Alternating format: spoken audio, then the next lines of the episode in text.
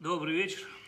У нас сегодня э, недельная глава, которую мы читаем в эту субботу, называется «Балак». Это одна из самых динамичных и увлекательных недельных глав. В этой главе э, сокрыто очень много тайн, секретов будущего, прошлого и настоящего.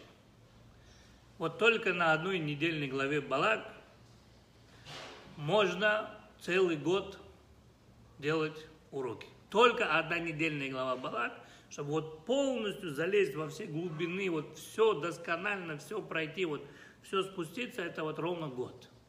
Раз в неделю, если мы будем делать урок, вот это вот недельная глава Балак.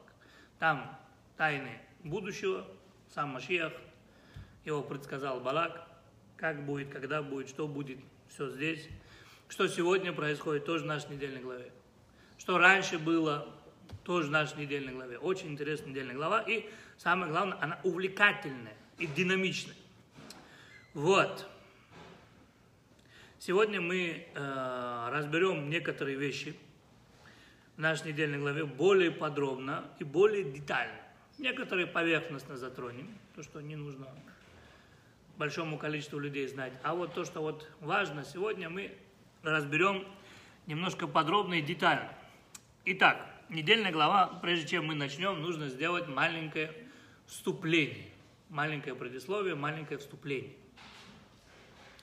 Маленькое предисловие, маленькое вступление. Евреи находятся на границе э, с Израилем. Это уже сороковой год, когда они находятся в пустыне. И сороковой год заканчивается. Евреи вот-вот должны зайти в землю Израиля.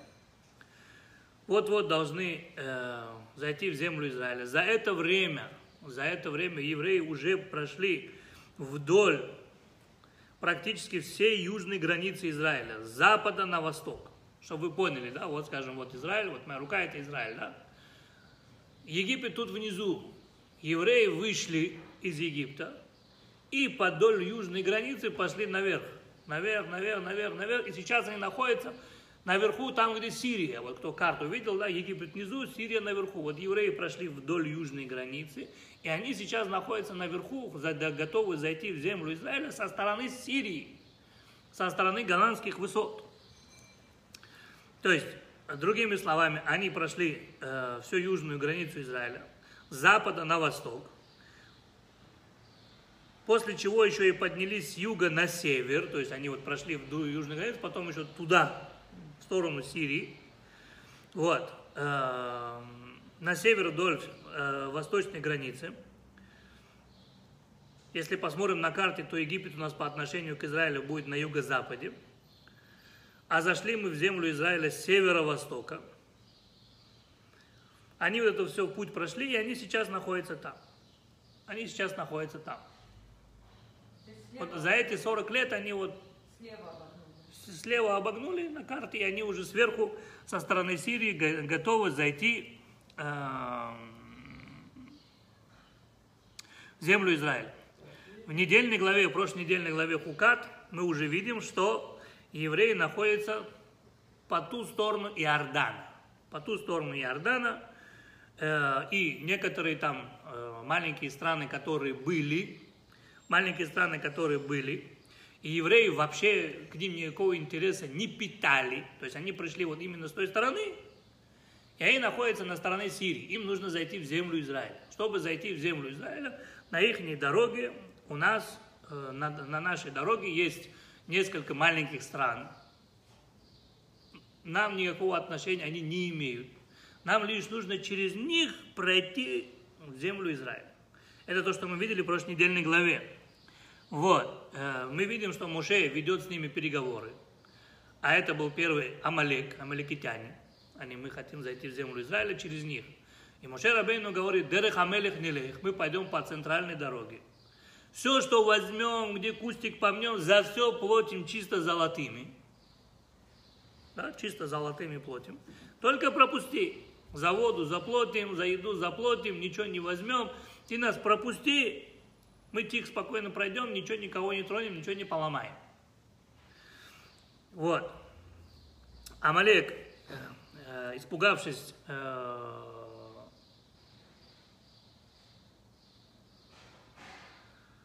испугавшись, не дает евреям пройти.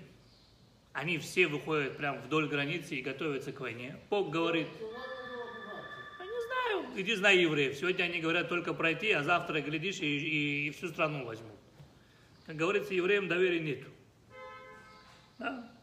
Иди знай. Ну, глупый народ, слушай, евреи вышли из Египта, все золото всего мира у них в руках. Там можно было так навариться, я не знаю. Ну, недогадливо, они же не знают, что можно на, на всем деньги делать. Сейчас в любую страну скажи, вот сейчас чемпионат Европы по футболу идет. Любая страна, где проходят матчи, они счастливы, потому что там на туристах так навариваются. А тут тебе еще готовые туристы приехали с деньгами. Только вот транзитом пропусти. Но они выходят на войну. Бог говорит, не трогай потому, их, потому что эту страну я дал им во владение. И Моше Рабейну их обходит со стороны. Обходит со стороны, и тогда перед нами еще две, э, две другие страны, которые, одна называется Башан, а вторая называется Эмор. Башан и Эмор.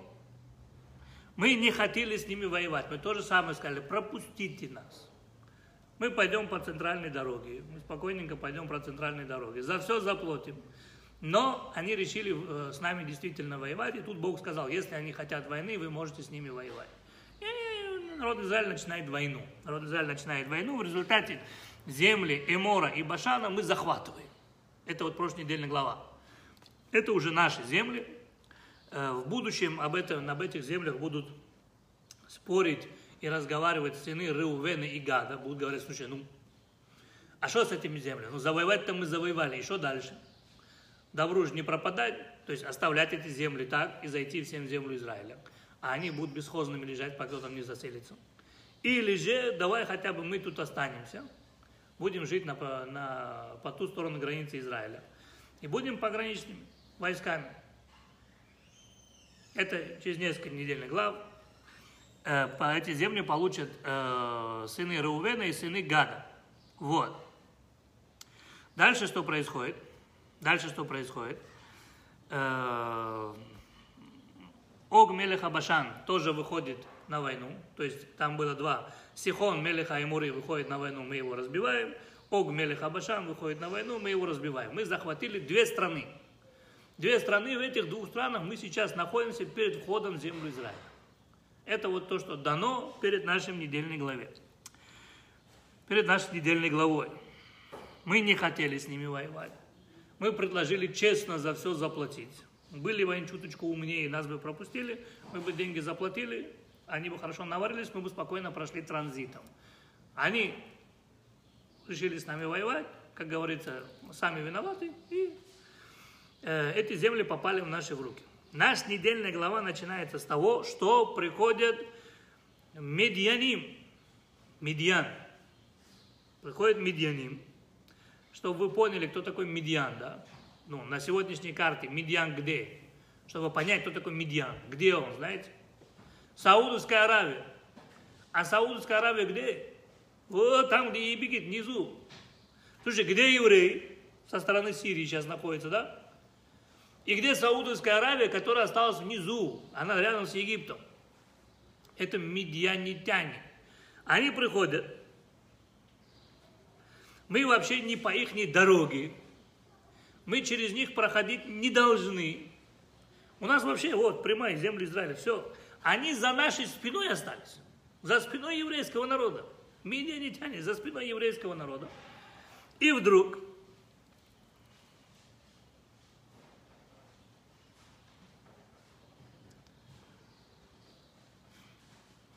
они безо всякого а, объявления войны решили с нами воевать. Решили нас уничтожить. Чего? У нас с ними ничего нет общего. Мы сейчас находимся в границе Сирии, там наверху голландские высоты. Саудовская Аравия внизу вообще. Они за нашей спиной. Мы вообще никак по дороге никак к ним не попадаем. Вдруг ни с того ни с сего они решают с нами воевать. Вот. Они решают с нами воевать. Вопрос, что они от нас хотят. Как мы им вдруг помешали? Чего они вдруг решили с нами воевать? Чем мы им мешаем в жизни обычной, как говорится.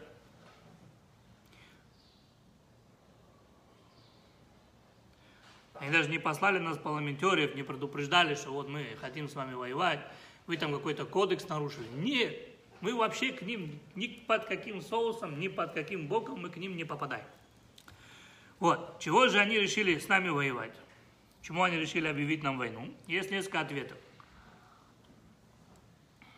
Первый ответ гласит так. У них нет никакой связи. У них нет никакой связи с нами. У них нет никакой связи с нами. Единственное, что они знают, что мы идем в землю Канаанскую. А если мы идем в землю Канаанскую, как говорится, к нам они и попали. Сами виноваты, что там живете, сейчас мы с ними будем воевать, мы захватим всю землю Канаанскую, и это превратится во что? В Израиль. Вывод какой? Возникнет сильное государство в этом регионе. А зачем нам нужно сильное государство в этом регионе? Зачем нам это государство нужно в этом регионе?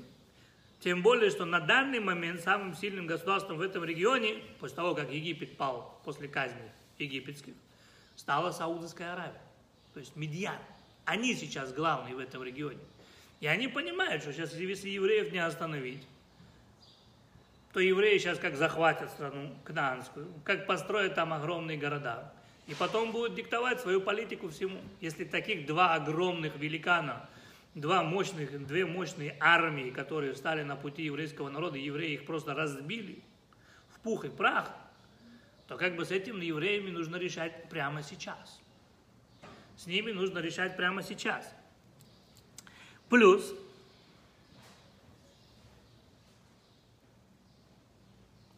если они являются мировой державой на данный момент, или мировой, э, или державой этого региона на данный момент, поэтому они политически не заинтересованы, чтобы пришли новые, свежие, трезвые силы в этот регион, чтобы не мешать карту, как говорится. Второй ответ, второй ответ, что те два царства, которые евреи завоевали, земли Эмора и Башана, так как главный э, игрок на политической арене это была Саудовская Аравия, Мидьян, у них самих были планы на эти два царства. Они сами хотели их завоевать. Они сами хотели завоевать. Единственное, что поздно евреи их опередили. Евреи их опередили. И что они говорят? Это, это евреи говорят только на словах, что мы не хотим с вами воевать. Чтобы нам тоже только в землю туда, Канаанскую, попасть. А евреям только палец дай, они тебе локоть откусят. Иди, знай, сейчас вот они сейчас зайдут в землю Израиля, а потом скажут, а нам мало, у нас жены по двенадцать рожают. И все, и нас захватят. Так зачем дать им это вырасти? Можно прямо сейчас отрубить крылья и будет, и будь счастлив, как говорится. Пишите письма до востребования. Вот. Поэтому они так и пишут. Кильхов, Ашор, Киелика Садеев. Народ вот тут э, вышел из Египта. И как бык всю, всю траву съедает, он тут все царства съедает. Это еще он не в своей стране. Это у него еще нету регулярной армии. А что будет, когда будет регулярная армия? Тогда все, физкульт, привет. Можно читать кадыш, не выходя из дома. Второе. Что они делают? Значит, нужно объявить евреям войну. Но как? Евреи вот там наверху. А Саудовская Аравия внизу, Мидьян внизу. Между евреями и Саудовской Аравией, между Мидьяном, находится Муав. А Муав это сегодняшняя Иордания. То есть, если мы посмотрим, Сирия, внизу Израиль, с правой стороны идет Иордания, потом идет Саудовская Аравия, и прямо под Израилем находится Египет. Так, сам Мидьян не идет войной, они не дураки. Не идет войной напрямую с Израилем. Иди, знай, там за, ним, за, них, за них Бог. Еще не дай Бог, они развернутся и как придут, и как захватят нас. Как есть такая вот э, знаменитая арабская пословица, мне очень понравилась. Можно, говорит, плюнуть на любого еврея, но плеваться будешь в конце кровью. То есть сейчас что-нибудь сделаешь евреи, они как мобилизуются, как возьмут свои танки, и бац, мы уже завоеваны. Что они делают? Они натравляют на евреев Муав. Муав, потому что Муав находится на границе, прямо сейчас, вот там, где евреи, а евреи прямо на границе с Муавом. Мы Муав не трогаем. Муав наш родственник. Мы их не трогаем. Самое интересное, в Талмуде, э, трактате Санхедрин написано, что э, Муав и Мидьян никогда между собой не имели мира. Они были как кошка с собакой. Всю жизнь они между собой вели войну. Как кошка с собакой. Но вот Но при, когда они увидели, когда вот Мидьян послал посланников к Муаву и сказал, смотри, что будет. И если, и если вы не против евреев, мы не объединимся, да, всех евреев сожрут. Поэтому ну, нельзя же говорить, евреи мировой агрессор. Да?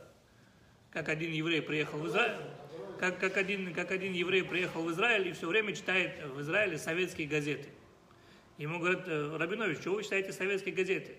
Вы же в Израиле, читаете израильский. Он говорит, да не, в израильском написано, что мы маленькая страна, слабая армия, у нас инфляция, у нас проблемы. То ли дело, говорит, советские газеты. Израиль большая мировая держава, Израиль агрессор, Израиль то. Ой, другое, это по кайфу. Ну, то же самое. Вот, вот то же самое. Что они делают? Что они делают? Они говорят, смотрите, Муав, вы начинаете делать действия против евреев. Давайте заключим с вами мир. И вот, наш, найди, наш, когда они нашли общего врага, они заключили между собой мир. И они сказали так, смотрите, э, дверь можно закрыть, да. И они сказали так, если вы сейчас начнете боевые действия против евреев, то в случае чего мы придем вам на помощь.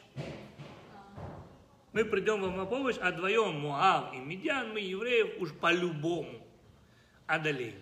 По-любому. Так или иначе мы евреев одолеем. Вот. Откуда мы знаем, что наш главный враг не Муав, а Мидьян? Ведь в нашей недельной главе написано, что Балак, он глава Муава. Недельная глава начинается со слов, что был Балак, сын Ципора, он... царь Муав. Откуда мы знаем, что у нас главный враг Мидьян? Потому что в следующей недельной главе Пинхас будет написано «Царор это Мидьяним, ки цорерим хем лахем». Бог говорит приказ уничтожить Мидьян. Не Муав, Мидьян. Они начали первые. «Царор это Мидьяним». А Муав не трогает? «Разгромите мидьянитян». И, и, э, то есть написано «Преследуйте мидьянитян и разгромите их, ибо они враги вам». Они все это устроили. Не Муав, они. Оттуда все пошло. Главный враг это Мидьян. Поэтому, поэтому Моше, перед тем, как зайти в землю Израиля, завести евреев в землю Израиля, они сначала вернулись всю вот эту дорогу. Они вернулись всю эту дорогу, которой они там были наверху. Они все это вернулись обратно. Порвали им пасти и потом спокойненько пошли обратно, зашли в землю Израиля. Это последняя война, которую вел Моше. Он вернулся. Они целый крюк спустились. За сорок лет поднялись наверх, спустились, разгромили и ушли обратно. Но это, это, это, это следующая недельная глава. Это следующая недельная глава. Теперь, э, так, так написано в этом. Глава э, Муава на тот момент был Балак. Вот с этого начинается наша недельная глава. Балак, сын Ципора. Мелех бе Муав бе Этаги. Был царем Муава в то время. Что он сказал? Когда ему объяснили политическую ситуацию, он сказал так.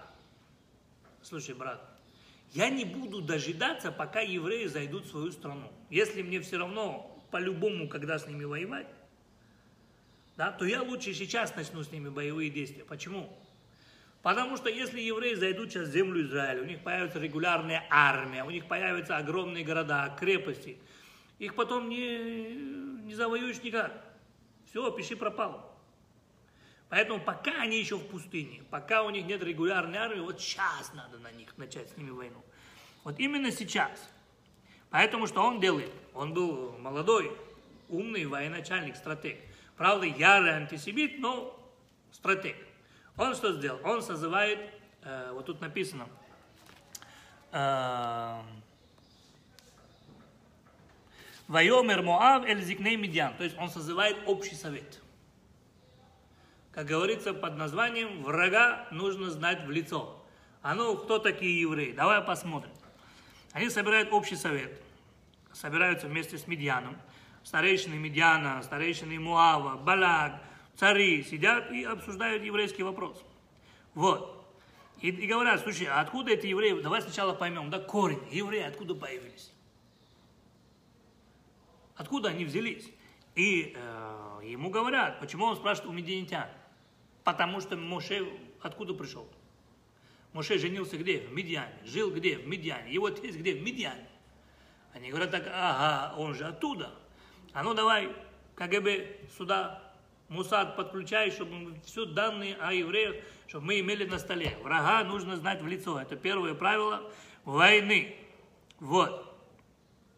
И говорят, главная сила евреев в чем? У них есть пророк Моше, который их соединяет с Богом. Ага. Хорошо, значит нам нужны все данные на Моше. Потом, кто такие евреи? Евреи это потомки Авраама, Ицхака и Якова, которые жили когда-то в земле Кнаанской. Потом их Бог куда-то увел, ну как оказывается в Египет, и четыреста лет мы о них не слышали, не видели, не знали. Сейчас это время прошло, и Бог их снова возвращает сюда. Бог их снова возвращает сюда. Вот. И вывод какой? Самое главное оружие евреев. Пока они находятся с Богом, они всех порвут. Все. С евреями невозможно вести войну. После этого он начинает э, разбирать тактику войны с евреями. Как нападать? Нападать на евреев напрямую против каждой силы можно найти силы бессмысленно. Египет проиграл. Ог мелех Абашан, здоровенный, его все боялись, великан, проиграл, его разбили евреи. Сихон мелех Аймуры, которого тоже все боялись, тоже войну евреям проиграл. То есть сила на силу бесполезна. Бесполезно, пока они находятся с Богом, бесполезно. Так что же делать? Тогда говорит Балак так, смотрите. Нам нужен человек... Нам нужен человек, который был бы родом с тех мест, откуда пришел Авраам. Ведь он пришел с Месопотамии. Нам нужен человек оттуда, с того же места, где был Авраам, но чтобы качества у него были, как у Моше, чтобы он был пророком. Итак, в нашей недельной главе появляется Билам бен Беор. Вопрос, почему написано Билам бен Беор. Моше пророк, Билам пророк. И написано Моше бен Амрам. Написано Моше. А у него написано Билам бен Беор. То есть Билам пророк. Его отец Беор тоже был пророком. Находит. И самое интересное, он тоже с тех же мест, откуда и Авраам.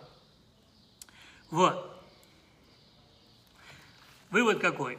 Если есть Моше пророк, который соединяет евреев с Богом, значит, нам нужен другой пророк с тех же самых мест, как говорится, из той же самой фабрики, чтобы разъединил евреев с Богом.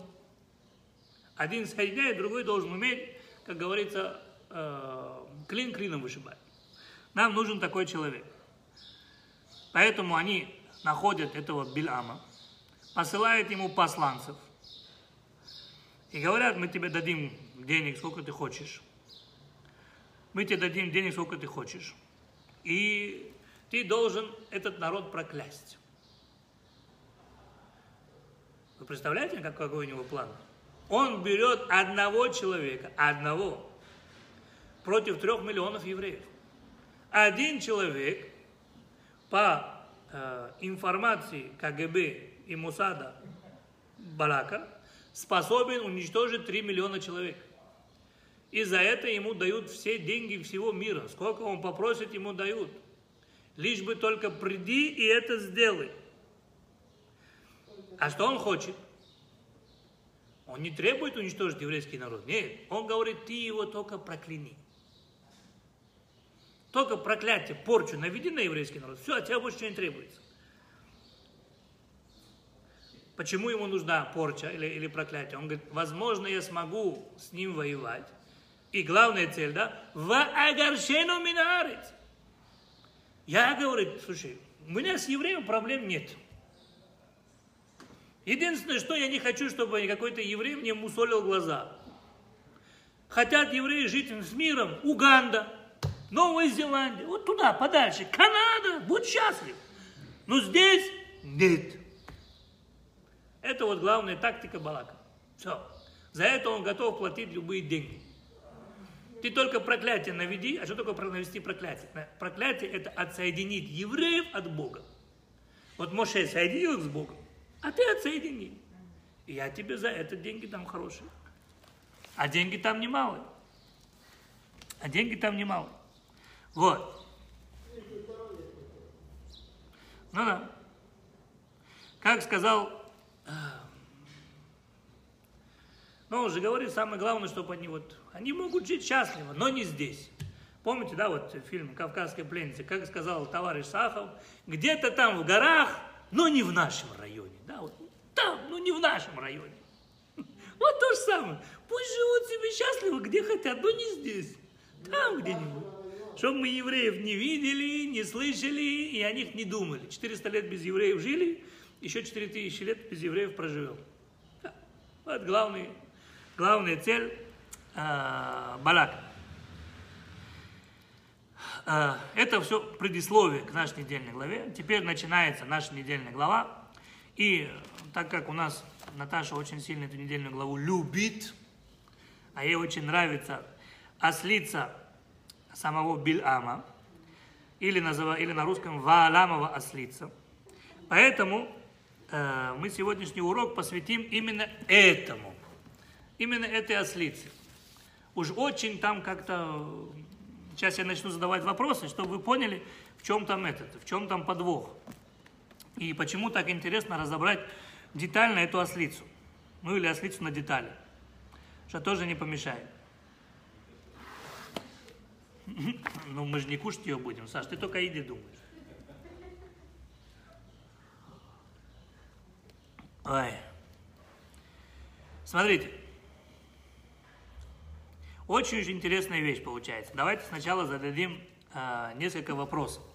Сейчас мы откроем там, где он идет. Когда они уже договорились. Сначала же он, они, он послал ему посланников. Он сказал, я готов, надо спросить Бога. Бог говорит ему, нет, ты не можешь проклять этот еврейский народ, потому что он благословен. Он говорит посланцам, нет.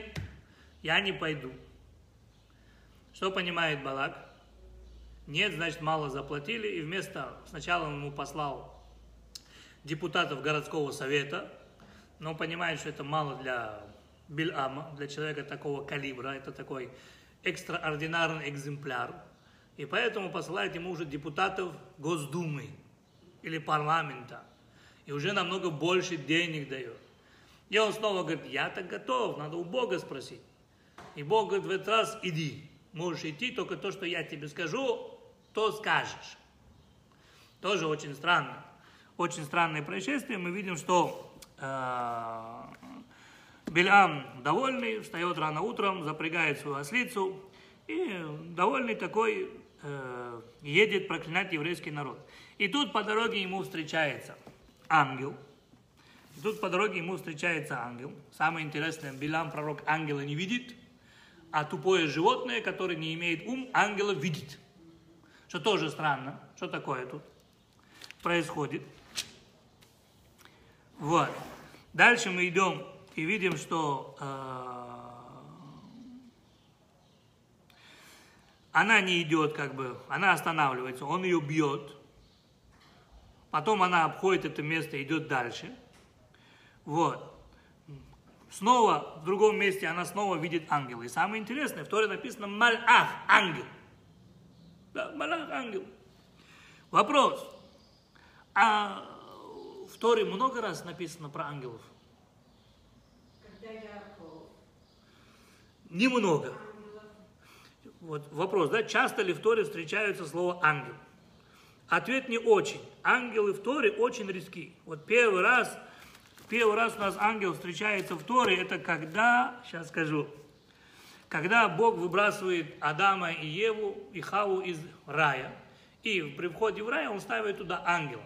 И ангел стоит там с мечом, который все время крутится. Лахата митапехит написано. То есть у него стоит лезвие, которое все, у него меч, и лезвие этого меча все время крутится. Там ангел.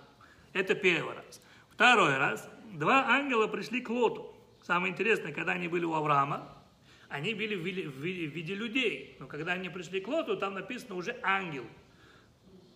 Второй раз это был ангел. Третий раз, когда Авраам выгоняет Хагар, и она с Ишмаэлем уходит, и вода у них закончилась, и Ишмаэль уже лежит при смерти, то приходит ангел и открывает Агарь, говорит: не бойся, Бог услышит твои молитвы, вон там колодец, напоит его ребенка, ребенок будет жить. То есть тут же приходит ангел. Четвертый раз мы видим, когда Авраам хочет принести жертвоприношение своего сына Ицхака, и снова Бог посылает ангела, который говорит ему: «Альта асло меума», то есть ничего не делай. Авраам, Авраам, вайомер гинени.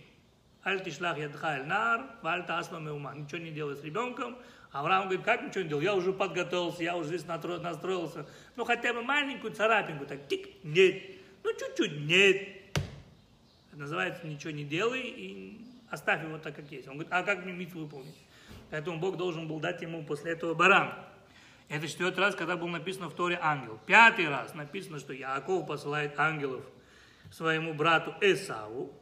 Шестой раз в недельной главе Мишпатим, когда Бог говорит еврейскому народу: вот иней манахи и олех лифнехем. То есть иней иней олех эт малахи лифанеха. Вот я посылаю своего ангела перед еврейским народом. Все. Шесть раз. Седьмой раз. Седьмой раз. Седьмой раз. Ангел написан где? Тут. Вот. Еще кому? Биляму.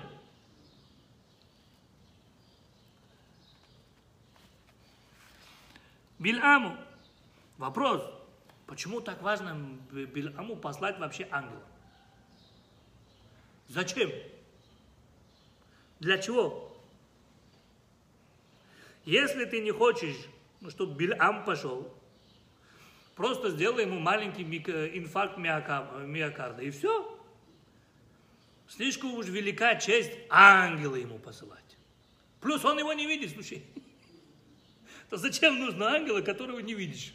Ослица тупая видит, да, а Билам, великий пророк, не видит. Вот. Если ты хочешь э, что-то э, ему сказать, то что он...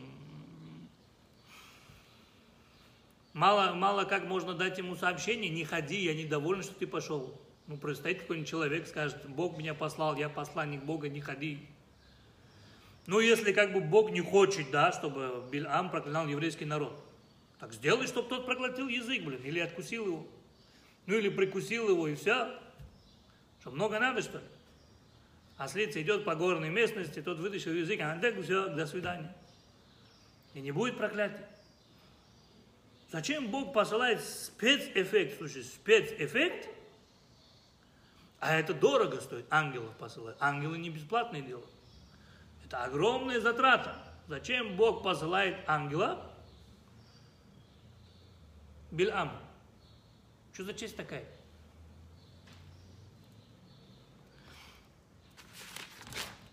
Только лишь сказать, только чтобы тот ему помешал идти и проклинать еврейский народ. Дальше, второй вопрос, еще вообще, ну, просто великолепный, да, это вообще, это, это, это не вопрос, это просто вопрос на миллион долларов, бомба просто вопрос, да. Вы видели хотя бы одно говорящее животное во всей Торе? Два раза написано. Один раз змей болтал, и тот доболтался и стал, перестал болтать. И второй раз в нашей недельной главе ослица заговорила. Ладно, слушай, ты хочешь ему что-то сказать, пошли человека. Зачем нужно, чтобы ослица разговаривал? Чтобы ослица разговаривал. Вот в Торе так и написано. Змей был говорящим из всех животных, а у нас тут, ну я с Узбекистана, а у нас тут получается говорящий Ишак. Все. Что за спецэффект? Ну, миллион дорог, как сказать ему не ходи. Миллион дорог. Нет, надо, чтобы вот ослица заговорила, чтобы она Биламу сказала. Есть третий вопрос. Это вообще, вот хоть, хоть стой, хоть падай. Смотрите.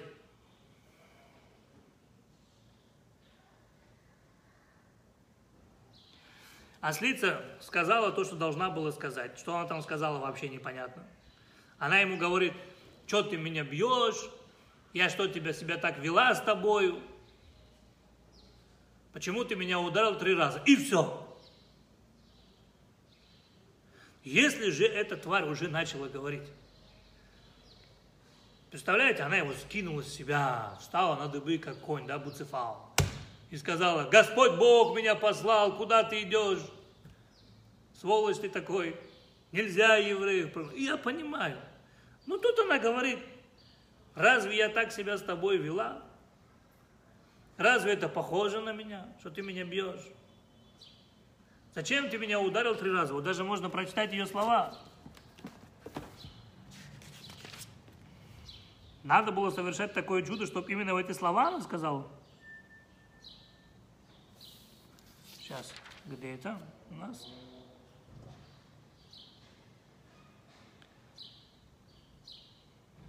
Вот. И сказала ослица Биламу, но ведь я же ослица твоя, на которой ездил ты издавна до сегодняшнего дня. Разве было у меня обыкновение так поступать с тобою? И сказал он, нет. Чего ты, говорит, меня три раза ударил? Все. Разговор окончился. Что она сказала, что понял Билам. И чего не понимаем мы. Дальше вообще интересный вопрос. Как говорится, интересно, каких грибов объелся Билам, да? Что у него в дороге разговаривает ослица и ангелы стоят. Чего он там такого поел? Что такие вещи по дороге встречаются? И еще интересней, перед тем, как он поехал, Бог ему сначала говорит, не ходи с ними. После того, как приходят другие люди, более важнее, и дают ему больше денег, иди с ними, но будешь читать по бумажке. Слушай, что за игры такие? Ходи, не ходи. Детский сад какой-то. То иди, то не ходи, то говори. Спецэффекты ему устраивают. Не, не кажется? Ничего. Дальше пойдем. Еще интересный вопрос. Чего Бог тратит так много сил и делает такие огромные чудеса?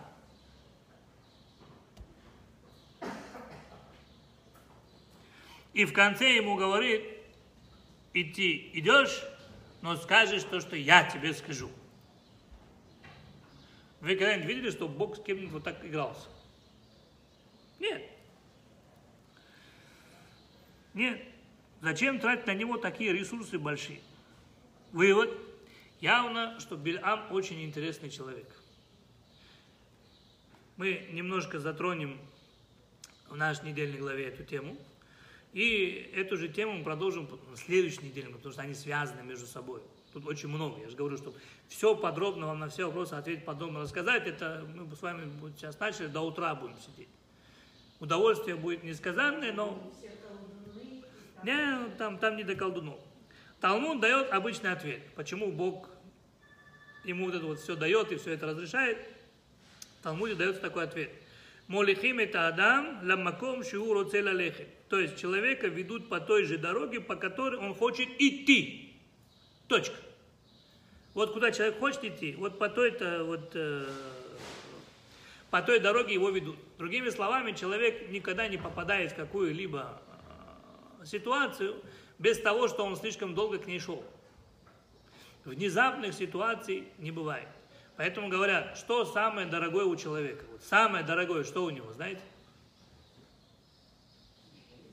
Нет. Нет. Самое дорогое у человека – это его глупость. Потому что за свою глупость он очень дорого платит. Это его глупость. Это его глупость.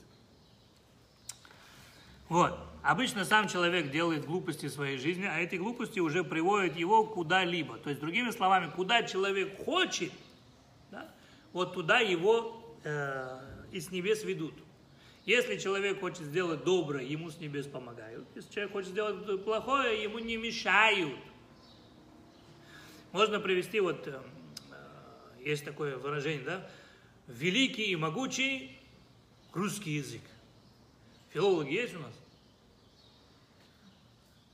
Ты у нас филолог, да? Вот вопрос.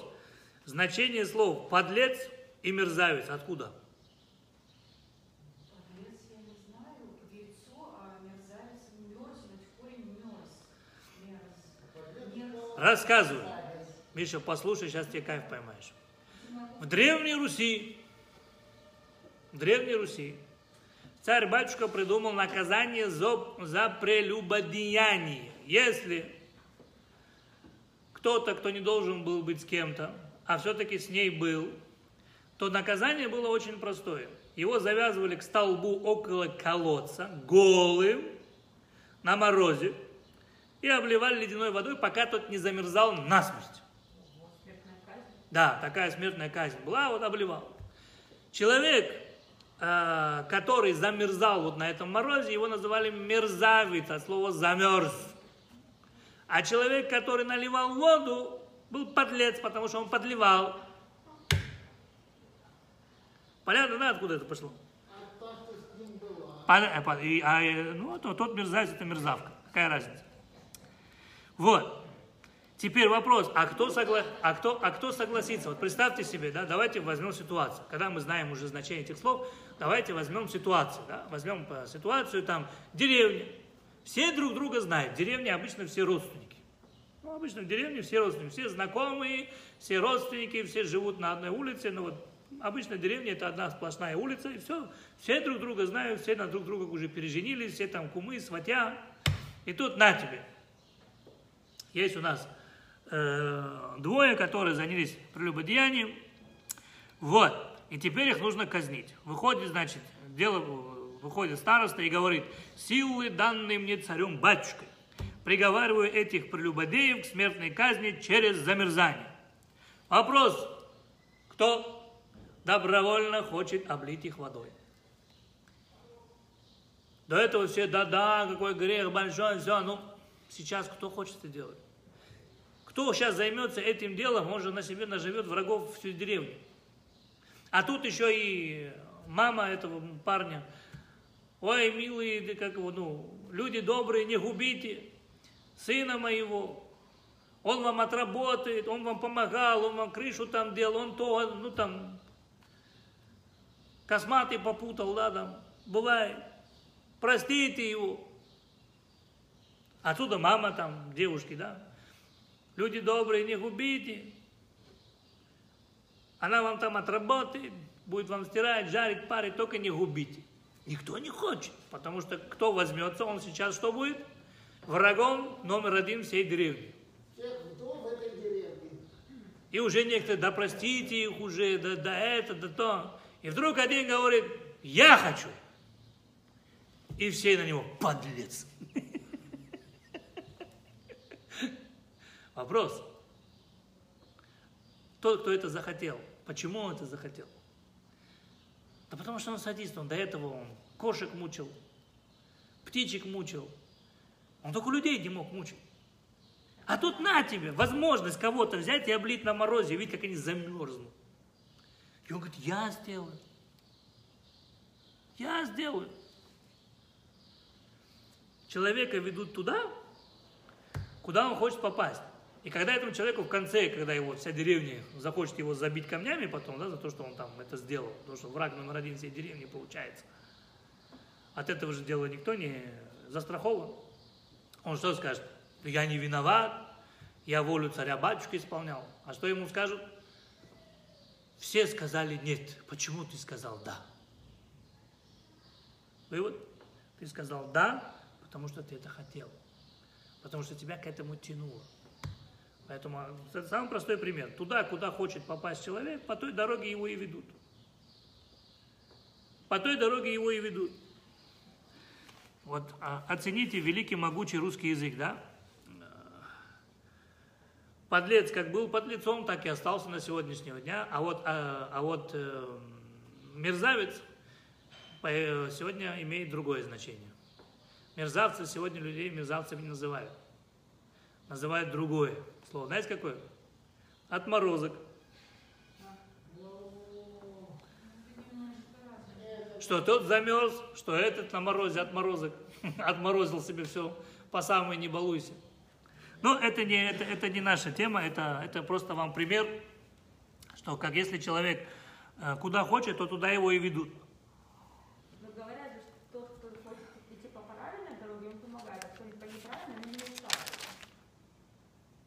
Правильно, но все равно он, ему не мешает, ему могли бы тоже не дать это сделать. Но ему дают, потому что ему дают прогуляться именно по той дороге, куда он хочет попасть. То есть не дают означает не мешают, туда он и попадает. Вот. Получается, здесь Билам так сильно сам хотел пойти, что ему сказал Балак? Балак сказал, ты мне только прокляни. Все. Мне самое главное с ними... повоевать и выкинуть отсюда. Я не хочу их всех уничтожать. Говорит Билам, говорит, э, не, брат, раз ты мне уже такие деньги заплатил, что мне мелочиться-то? Что мне мелочиться-то?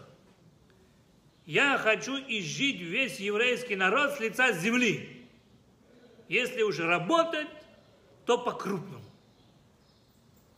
Билам говорит, в следующей недельной главе мы это подробно разберем, что он такой уверенный в себе. Что он такой уверенный в себе и почему он так себя вел, да?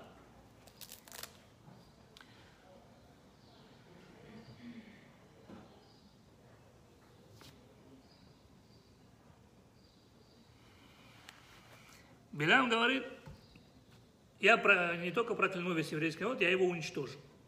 Я его уничтожу. Зачем? Вопрос. Зачем нужно было Балаку проклинать еврейский народ? Хочешь воевать, собирай армию. Бери еще армию, еще армию. Ну, набери еще больше армии. И воюй с евреями. Что, тебе мало, что ли? Нет, ему проклятие надо. Зачем? Они же не дураки. У них КГБ тоже работает. Зачем нужно было проклинать еврейский народ? Для чего? Смотрите. Балак пришел к выводу, что есть у евреев защита, железный купол, который защищает евреев от всех бед. И пока этот железный купол работает, с евреями ничего никогда невозможно сделать. Что за железный купол такой? Отвечают наши мудрецы, захуд, а вот заслуги наших працев. Заслуги наших працев. Мы часто видим в Торе, что Бог говорит евреям, вы не особо так. Все, что я для вас делаю, не за ваши заслуги, а заслуги ваших працев, Авраама, Ицхака и Якова, которым я обещал. Вы сами не ахти, но вот ваши праотцы были великими людьми, ради них я это делаю. То есть мы знаем, что у нас есть железный купол, который нас защищает. Вот. Вывод. Если у евреев есть железный купол, то собирай всю армию всего мира. Ну, еще и марсиан позови в помощь, да? Не получится. Пока работает железный купол, не получится. Ничего не сможешь сделать. Хоть все атомные оружия возьми, все оружие всего мира возьми, водородную бомбу возьми, хоть бы хны. у евреев железный купол, их не достать. У них есть зухут, а вот это э, заслуги праца. Вывод: против евреев простым оружием невозможно воевать. Хорошо. А что с этим железным куполом можно сделать? Понятно, что его простым оружием невозможно убрать. Вы представляете, как они, как они, как они евреев разбирали? Это вам не халам-балам, это люди действительно сидели, заинтересованно разбирали все по порядку. Вот. Поэтому, сказал Балак, нам нужен человек, который сможет эту защиту отключить.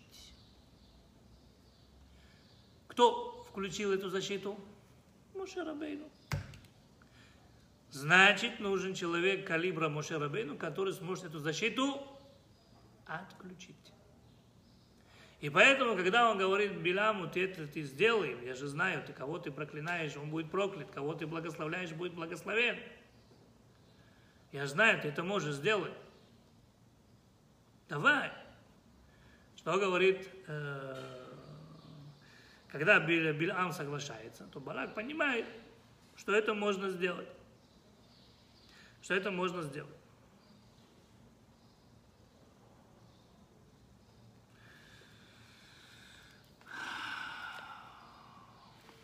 Можно привести еще один пример. Мы видим, что если он уже за это взялся, то есть он уверен в своих силах, что он может этот железный купол отключить. Мы сейчас немножко это затронем. Мы сейчас немножко это затронем,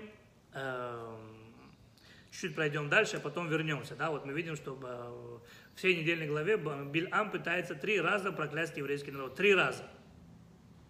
И три раза из его рта выходит благословение. Четвертый раз он уже даже не пытался, он просто взял, дал пророчество, самое ценное на все века и народы, о том, что придет царь Машиах.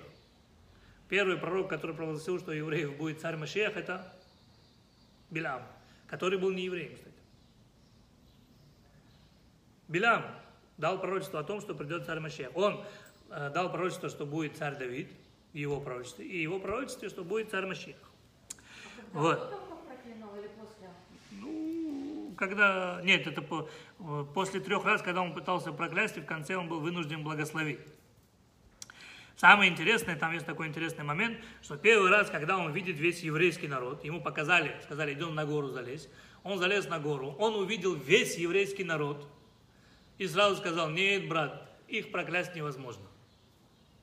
Что он там такого увидел?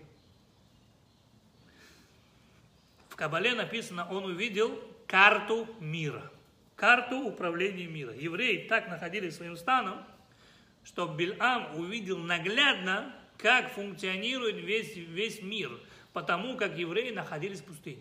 Все, не просите меня дальше вам это рассказывать. Это не наша тема. Я вам так сверху сказал все. То есть он увидел чертеж устройства мира. Он видел, что Бог взял еврейский народ для того, чтобы весь мир поменять. А мы его представители в этом мире. Поэтому он говорит Балаку, говорит, слушай, говорит, дорогой мой, моя задача их проклясть. Но я не смогу их проклясть. Почему? Потому что Бог их не проклинает. Я проклинаю лишь того, кого проклинает Бог. А их Бог не проклинает. Э-э- вот. Тогда резонно Балак его спрашивает. Тогда зачем ты нам здесь даром не нужен? Он говорит, нет, я вам нужен. Проклясть евреев не может, потому что Бог не проклинает. Но он говорит, я вам нужен. Вопрос, зачем он нам нужен? Зачем он нам нужен? Ну, не нам, а Балаку. Зачем он нужен? Отвечает Билам и говорит, потому что когда Бог кого-то проклинает, об этом знаю только я. Нет ни одного живого существа в мире, кто бы знал, кого Бог проклял, а кого нет. А я знаю. Вот вы, например, перед кем-то там присмыкаетесь, за кем-то ухаживаете, дарите дорогие подарки. А он все, конченый человек, все, он сегодня-завтра уже никто. А вы об этом не знаете, вы еще за ним бегаете, уважаете его, боитесь. С другой стороны, у вас есть какой-нибудь там лопух ходит, вы на него все плюете, а я вижу, что он скоро будет президентом этой страны. И желательно с ним иметь хорошие контакты. Потому что завтра мало не покажется, когда он станет президентом. Это я вижу. Бог кого-то проклясть может? Если он кого-то создал, почему нет? Это, это отдельная тема. Когда вот будем проходить проклятие, напомню. Поэтому вот вопрос, да, за что Билам берет такие огромные деньги? Потому что вот эта вот вещь, она очень дорого э, стоит. Билам, он очень четко ощущает взгляды Бога. Идея Билама — сообщить людям желание Творца. А это очень дорого стоит. Он, он знает, вот Бог сейчас этим доволен или недоволен. Так, если доволен, смотрите, как человек получается, да? Система Билама как работает. Если Бог этим народом доволен, значит, мы сидим тихо. Бог им доволен. Сидит тихо, все тихо. Потому что Бог на их стороне. Если Бог ими недоволен, то чего же мы сидим? Надо действовать, потому что Бог ими недоволен, а значит, с ними что-то можно сделать. Поэтому, когда он видит э, первый раз еврейский народ, он говорит, их невозможно проклясть. У Бога на еврейский народ нету ни одного компромата. Нету. Балак говорит, как нету? А золотой телец? А восстание Кораха, а то, что там мясо просили. Он говорит, Бог им все простил, все. Компромата нет, они с Богом, на жаргоне говорят, чики-пики. У них все хорошо, у них все в ажуре. У них все в ажуре. У них все в ажуре. Тогда вдруг самый интересный день, когда я смотрю, Балак говорит, знаешь что? Хорошо. Казалось бы, да, умный человек, полководец, предводитель скажет, ну, раз невозможно пронять, дорога домой туда, извини, брат, я тебе заплатил деньги, хотел заплатить деньги, потому что ты проклял, ты благословил, поэтому ничего не получишь, до свидания, все, мы подождем, пока евреи зайдут в землю Израиля, потом пошлем туда своих депутатов, ну, этих, как его, посланников, потом откроем там дипконсульство, дипмиссию, и потом будем с ними торговать, делать бизнес, да, потому что спокон веков всегда э, между странами и, и, и работает одно важное правило. Не можешь кого-то завоевать, начни с ним торговать. Можешь завоевать, завоюй. Не можешь, торгуй с ним. Деньги делай.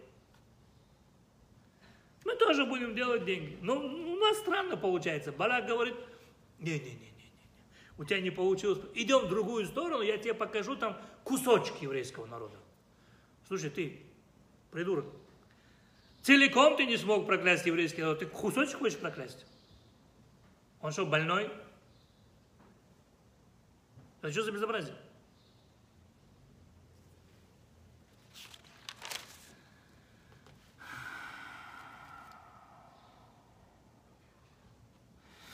Талмуд дает шикарный ответ. Талмуд говорит так, почему он его туда взял, знаете? Сейчас кайф поймаете полный. Талмуд говорит так, Балак ему сказал, да, весь еврейский народ как единое целое ты проклясть не можешь. Но я тебе покажу кусочек еврейского народа, то есть каждого еврея по отдельности. Да, возможно, весь еврейский народ в общем, они все праведники, а по отдельности.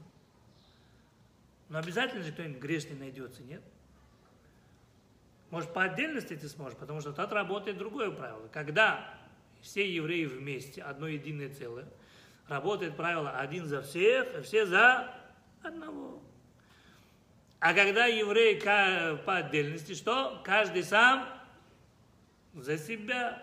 Закон джунглей Шерхана, помните, да? Они забыли закон джунглей, каждый сам за себя. Табаки там был, шакал. Вот. Поэтому, говорит, давай попробуем по отдельности. Но и это не прокатывает. И по отдельности у него не получается. Вот. Тогда мы сейчас возвращаемся. Э-э- у него не прокатывает, он пытается еще раз, тоже не прокатывает, в конце он дает благословение.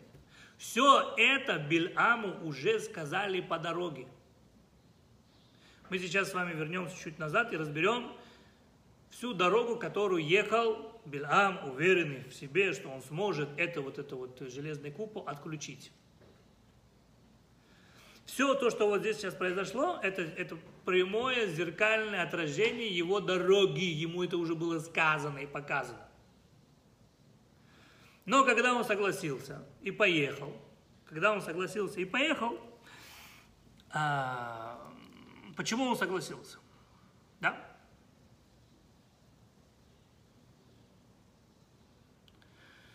Потому что Билам сказал так: я смогу железный купол отключить. А как он его может отключить? Он что, пароль знает, код знает? Нет, Билам сказал так.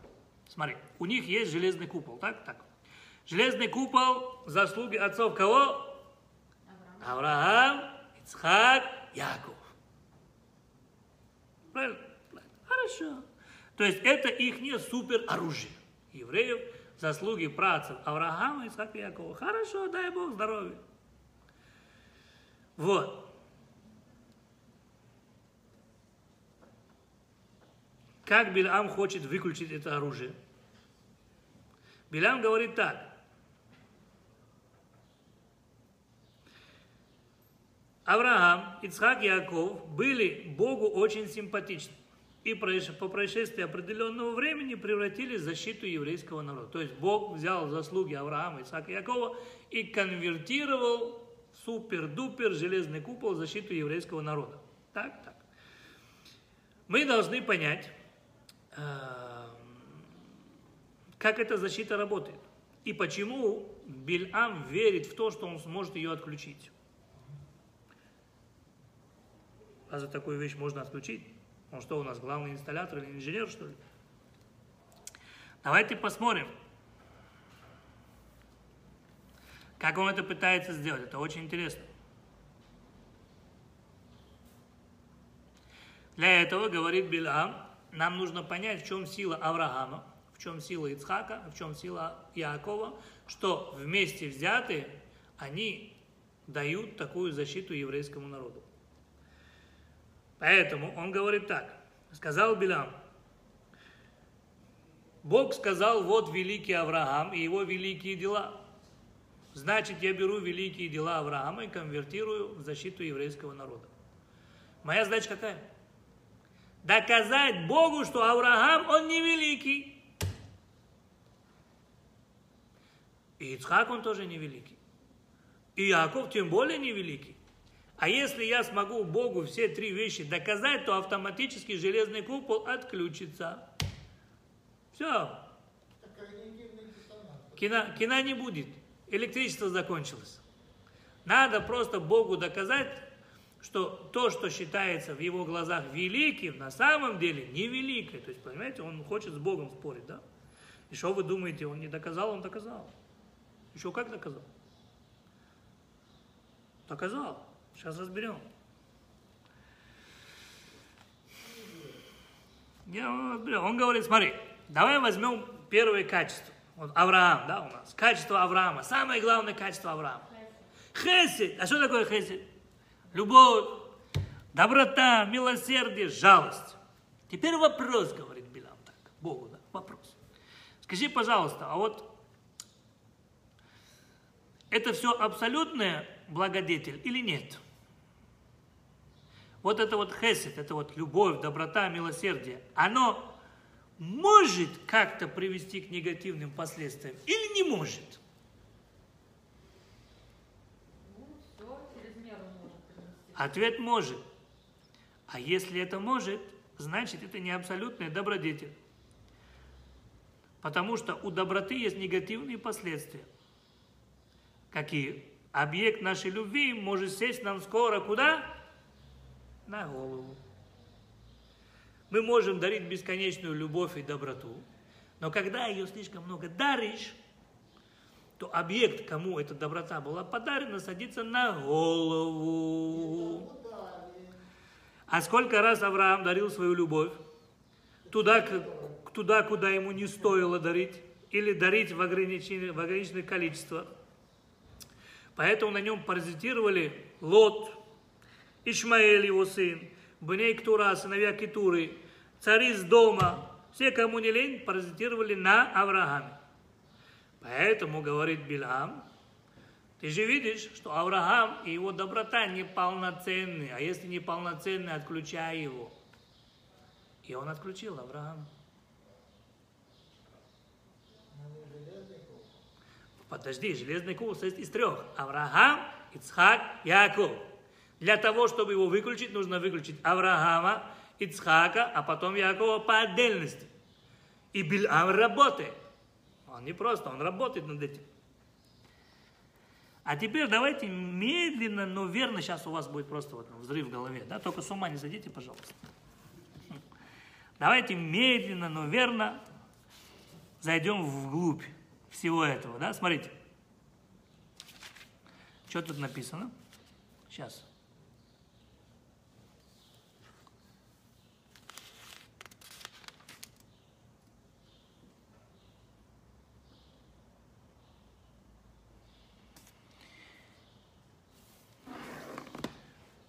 Первый раз, первый раз, когда Билам едет на ослице и встречает ангела. Где это было? Написано Басаде, в поле.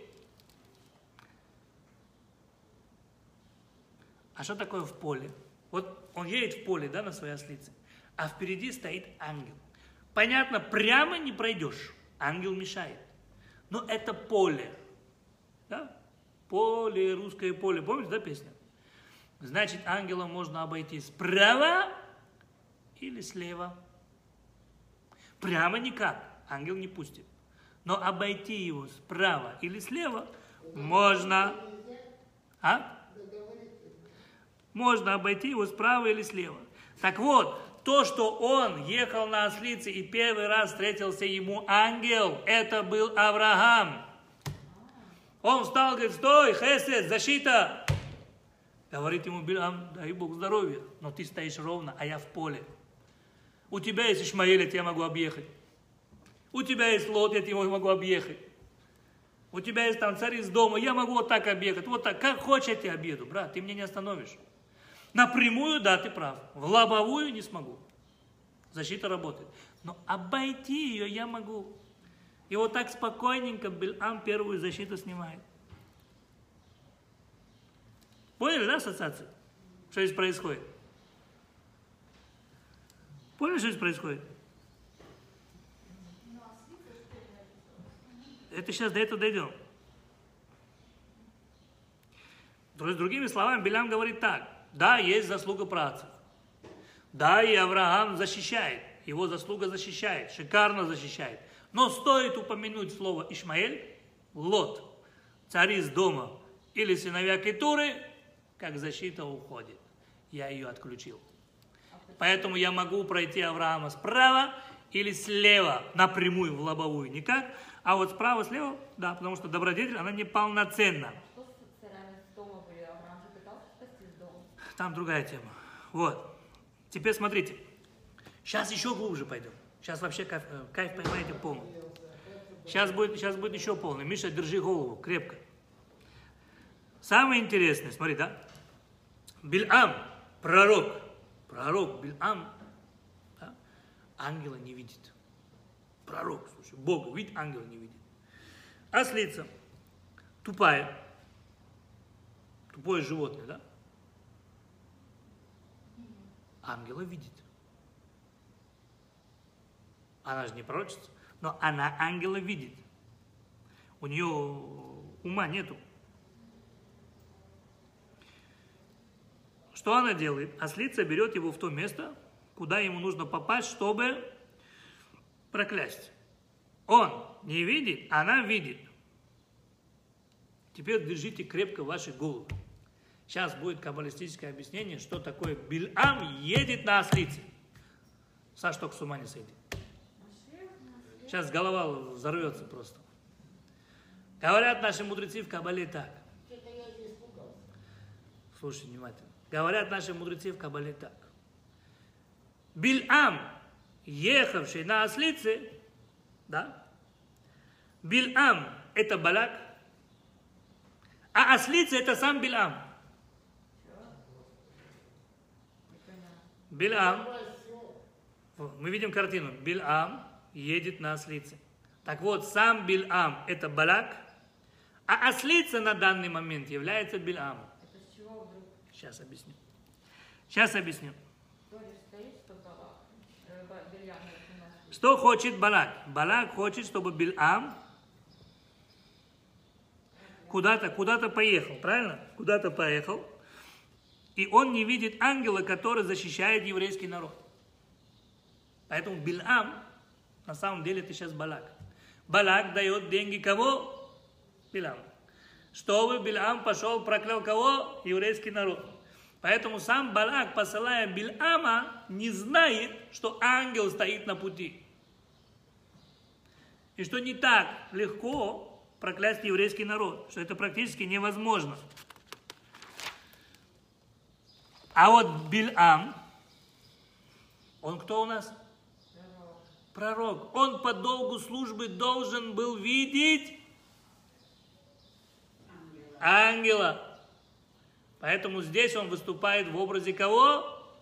Ослицы. Другими словами, Бог рисует карикатуру на Билама и говорит: «Эй, ты пророк!» А, это просто аллегорически. Это карикатура на Билама в Торе. Ты пророк, ты должен был видеть, что там будут ангелы на пути стоять. Что это невозможно сделать. Ладно, понятно, этот, блин, э... Балак, он, ему простительно. Он, он, он, он не понимает, куда он тебя посылает. Он не понимает, куда он тебя оседлал. Он не понимает, куда, куда он тебя посылает. Он не понимает, что это невозможно. Но ты-то, блин, пророк, ты по, по долгу службы должен был видеть и сказать: извини, как бы, я против Бога никто, я не смогу это сделать. Вот тут так и написано. Поэтому ослица – это карикатура на самого Билама. И то, что она видит, а он не видит, это ему упрек. Куда ты едешь, осел, блин, остановись. Балаку простительно не понимать, куда он тебя оседлал. Но ты-то должен понимать и, и упираться изо всех сил. А ты его везешь к его цели. Чтобы проклясть еврейский народ. Теперь, возвращаемся к, нашему, к нашей ослице. Да? Мы поняли, что это карикатура. Первый раз он Авраама отключил. Следующий кто? Ицхак. А где они встречаются? Второй раз ослицы, где они встречают ангела? Они встречают, есть такие, называются террасные поля. Что такое террасные поля? Террасные поля, это когда есть... Вот есть поле, оно открыто, русское поле, оно открыто, все. А есть террасные поля, то есть там какой-нибудь холмик, на нем поле, и это поле ограждено оградой. Есть ограда. Видите, часто это в Израиле можно видеть, на поле оно имеет как, как бы этот, каменную ограду. Ну, чтобы там люди не заходили, не воровали. То есть у поля есть стенка. И мы видим, что второй раз, когда ослица видит ангела, она просто прижимает ногу Билама к стене. Билам на нее орет, бьет ее палкой, и она обходит, то есть отходит от стены и идет дальше.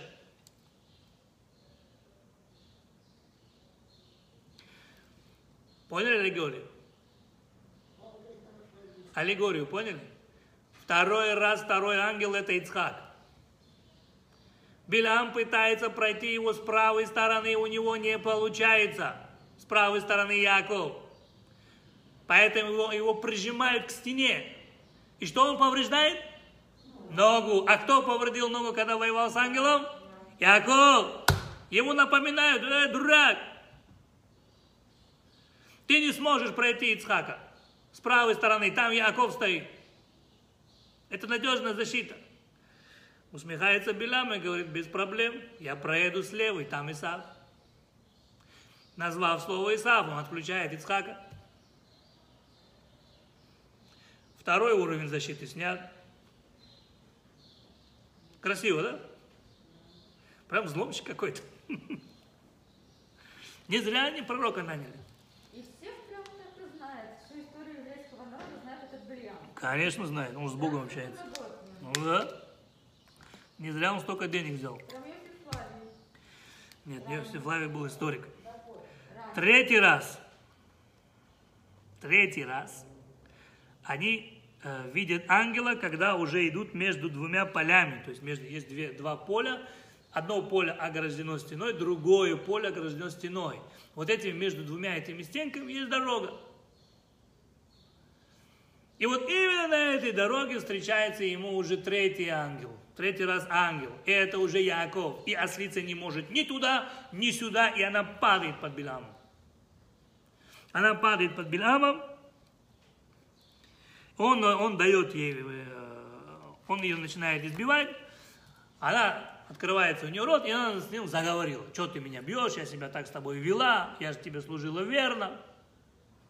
Он говорит, у меня был бы сейчас меч, я бы тебя отрубил голову. И тут у него открываются глаза, и бац, он видит ангела. Говорит, ой, извини, все, я. Мне вернуться. Ему говорят, нет, пойдешь, скажешь то, что тебе нужно было сказать. То есть Яакова он не смог объехать. Третий уровень защиты сработал. Первого Авраама отключил. Это мы подробно разберем на следующем уроке, потому что это очень много. Подробно на следующем уроке, когда будем проходить уже Пинхас, мы это разберем более подробно. Блин, это. Вот. Просто сейчас с рукой у меня больше времени, поэтому я спускаюсь в более глубокие места. Вот. Он смог одного проехать, второго смог проехать, Ицха, Яакова он не смог проехать. Третий уровень защиты сработал. Он его остановил. Как он сработал?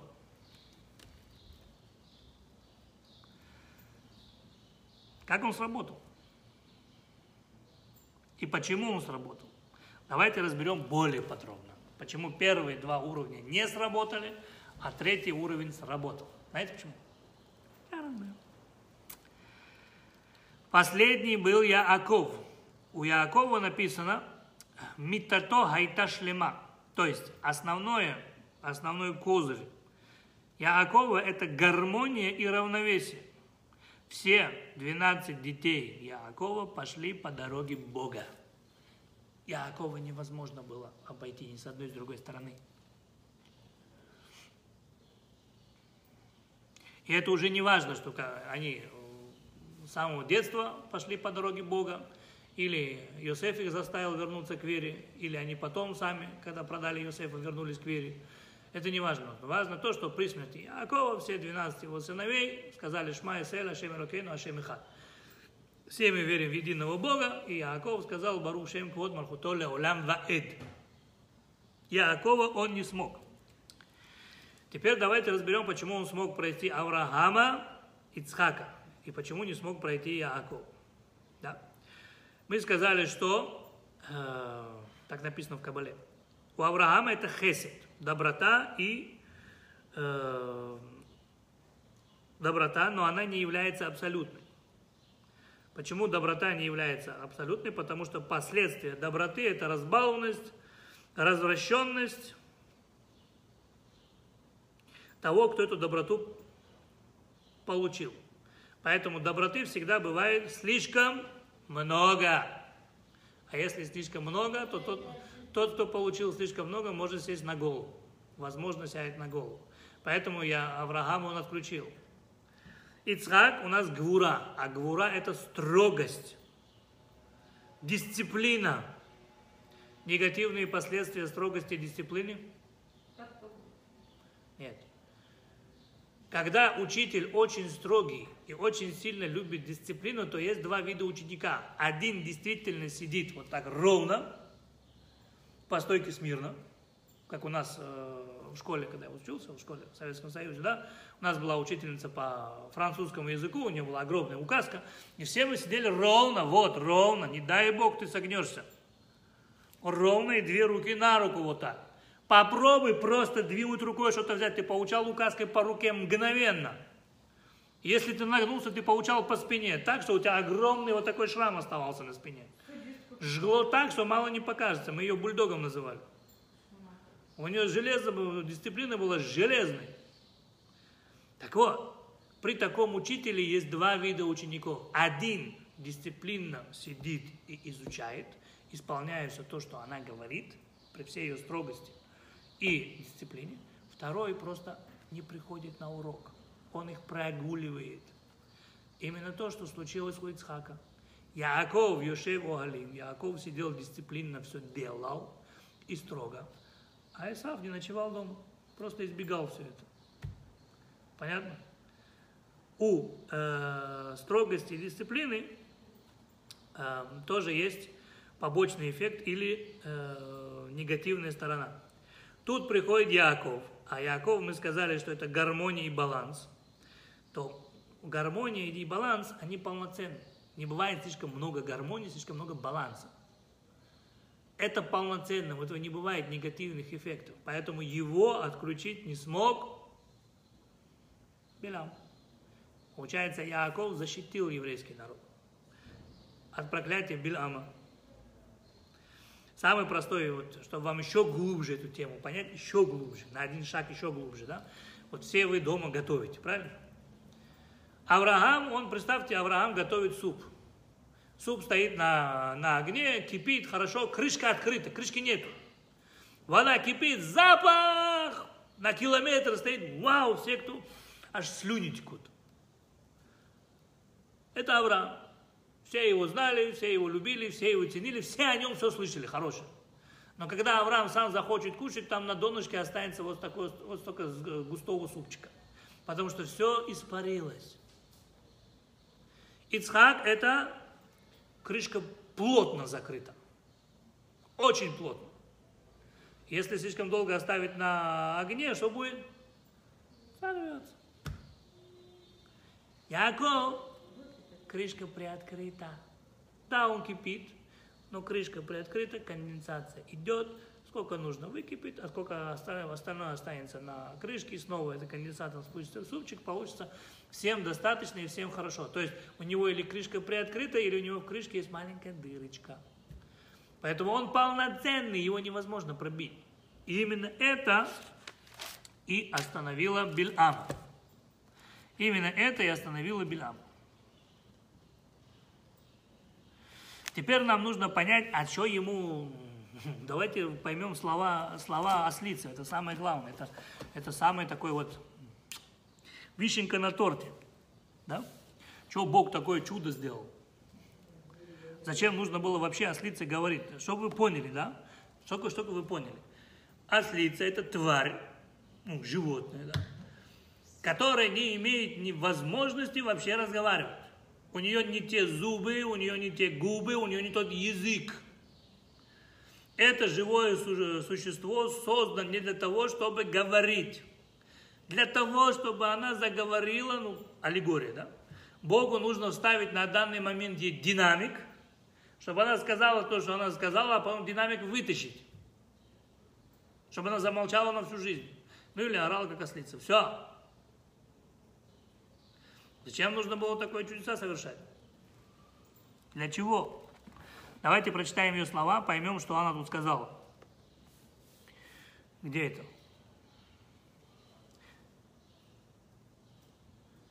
«И отверз Бог уста ослицы и сказала она Биламу: что сделал я тебе, что ты бил меня три раза? И сказал Билам ослице: ведь издевалась ты надо мною. Будь в руке моей меч, тотчас же убил бы я тебя. И сказала ослица Биламу: но ведь я же ослица твоя, которой ты ездил издавна, до сегодняшнего дня. Разве было у меня обыкновение так поступать с тобою? И сказал он: нет. На этом ее уста закрылись. И открыл Бог глаза Билама, увидел ангела Бога, стоящего на дороге, с обнаженным мечом. И ради этого стоило оставлять ей динамик? Ну да. Чего она такого сказала? Еще самое интересное, да, он пророк, но так, ну, он так спокойно разговаривает со своей ослицей. Такое ощущение, что он сам осел, да? Спокойно так. Любой другой, да ну, ты, блин, ослица разговаривает. У меня и галлюцинации там случайно начались. А, спокойно, хоть бы хны. Ну, не осел, не? Хм. Хоть и сын пророка. Чтобы это понять, нам нужно одеть определенные очки. Нам нужна определенная призма.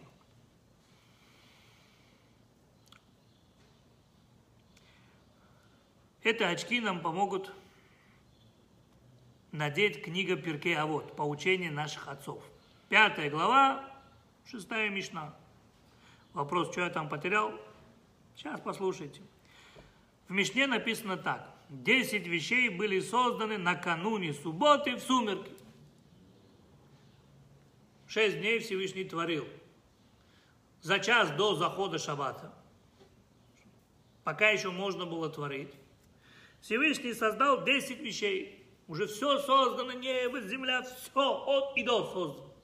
Вот последний час перед закрытием творения Всевышний создал еще десять вещей.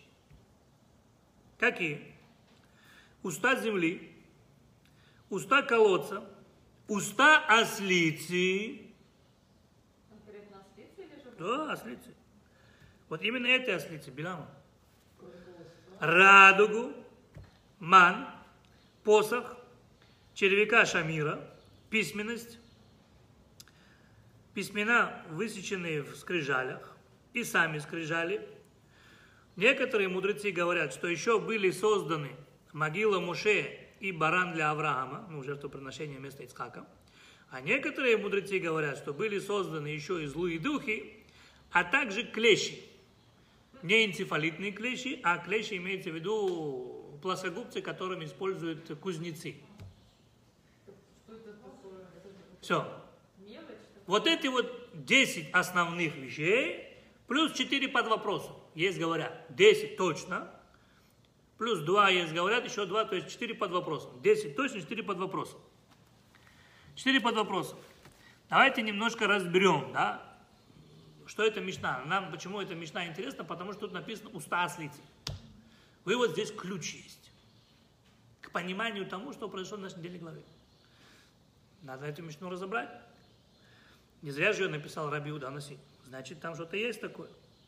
Итак, в шестой день, перед тем, как зайдет суббота, а в субботу написано, что Всевышний отдыхал, он уже не творил. То есть время творения заканчивается. Сумерки. Это еще не, это уже не день, но это еще не ночь. Пока еще была возможность творить.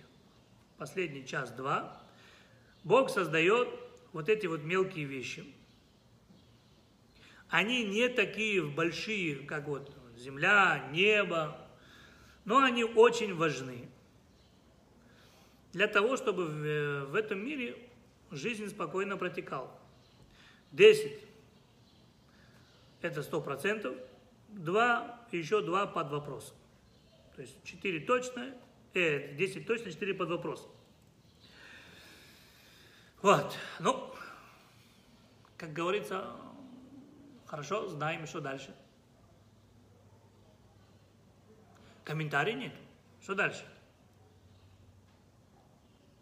Дано есть, а что дальше? А если меня нету? Вам же учиться надо. Так вот, если написано то, что написано, нету комментариев, значит, нужно попробовать разделить их на определенные группы. А ну, они делятся на эти группы или не делятся? Есть между ними что-то общее или нету между ними что-то общего? Если мы попробуем разделить это на группы... Саша, открой дверь. Если мы попробуем разделить это на группы, то у нас получится первая группа, которая олицетворяет род. И в первую группу попадают первые три. Ведь у нас есть пиаарец, это э, уста земли, когда земля проглотила кого? Кораха и Датана и Авирама.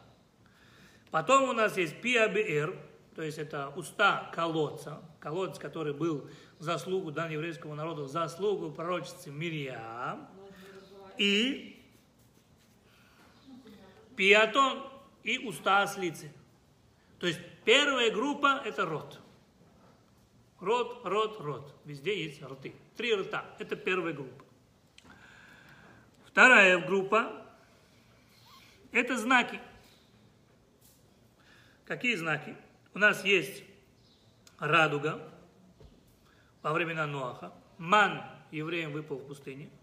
И посох Моше, который превратился в змею. Нет, посох Моше. Теперь, радуга, мы знаем, что это был знак. Почему они называются знаком? Почему, почему они называются знаком? Почему все эти три называются знаком? Радуга — знак того, что больше не будет потопа. Радуга – это знак для Ноаха, что больше не будет потопа. Вопрос.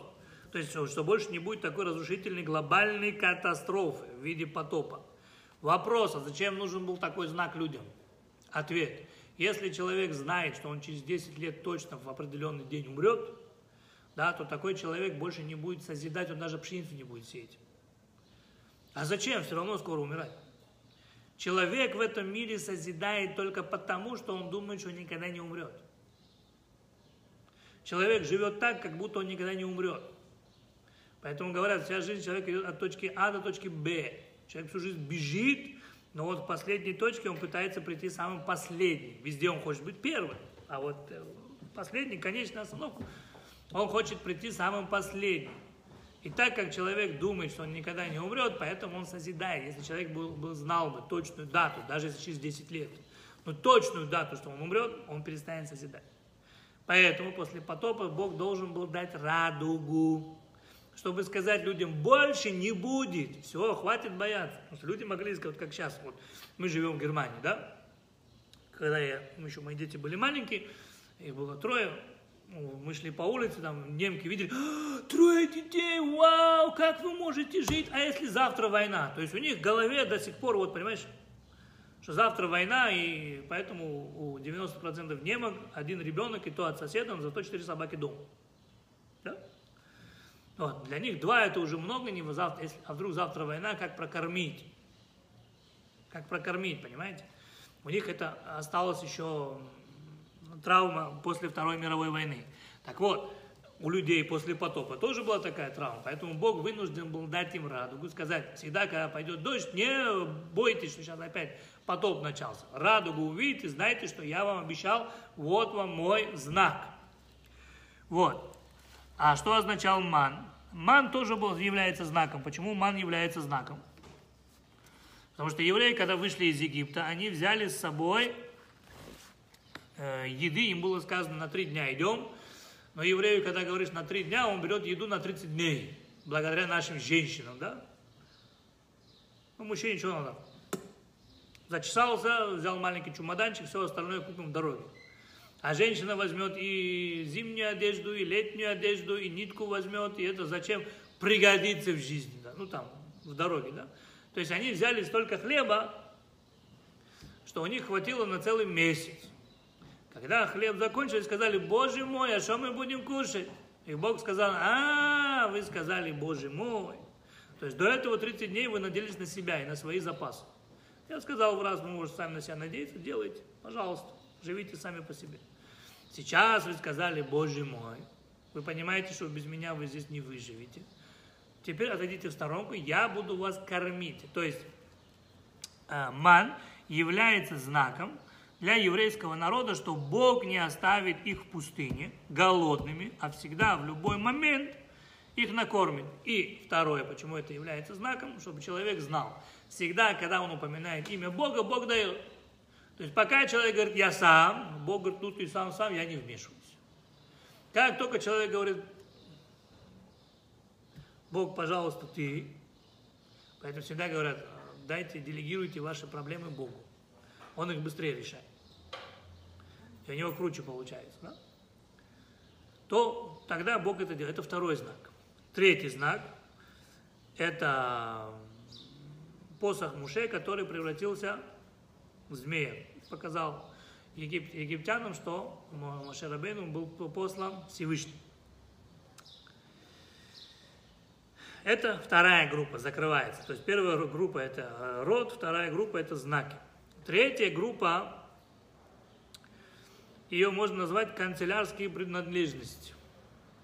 Почему? Потому что первый идет червь Шамир. Что такое червь Шамир? Талмуд объясняет, да? Это демоническая сила, предназначенные для разрушения скальных пород. Это непростая сила, это, это очень сильная духовная сила. Ее даже сравнивают с демонами, поэтому называется демоническая сила, которая может разрушать скальные породы. При его помощи писали на скрижалях завета. и при его помощи писали на нагруднике первосвященника.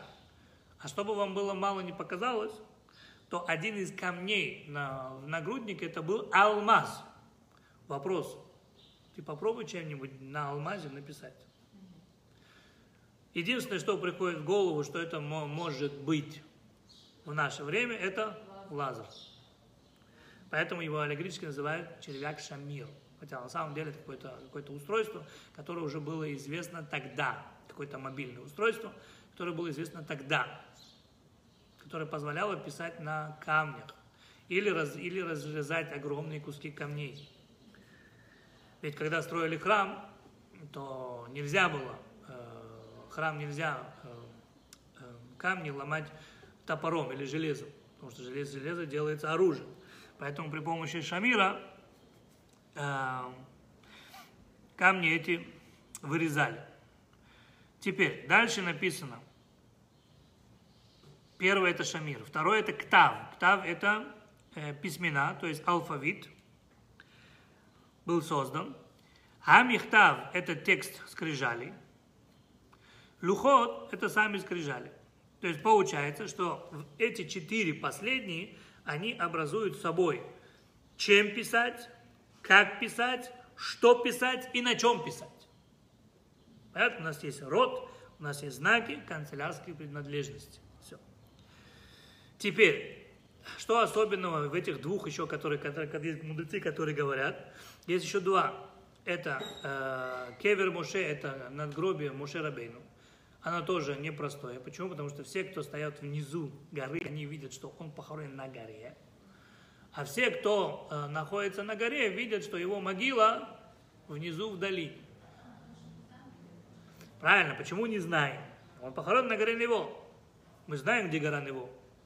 Но все, кто едут в гору Нево, если стоят внизу подъезжие горы, они видят могилу Моше вон на горе.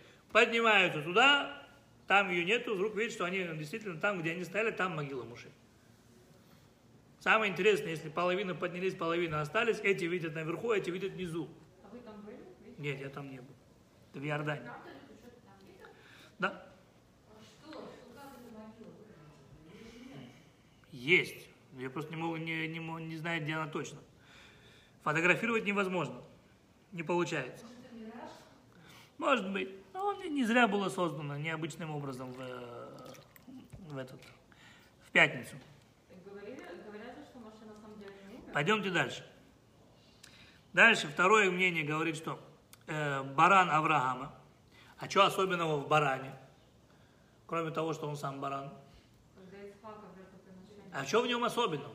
Любого барана можно вместо Исхака принести жертвоприношение. А особенность этого барана заключалась в том, что этот баран был с самого начала там. Но при жертвоприношении они его не видели. Его не было видно. Он был невидим. Он был там, но его никто не видел.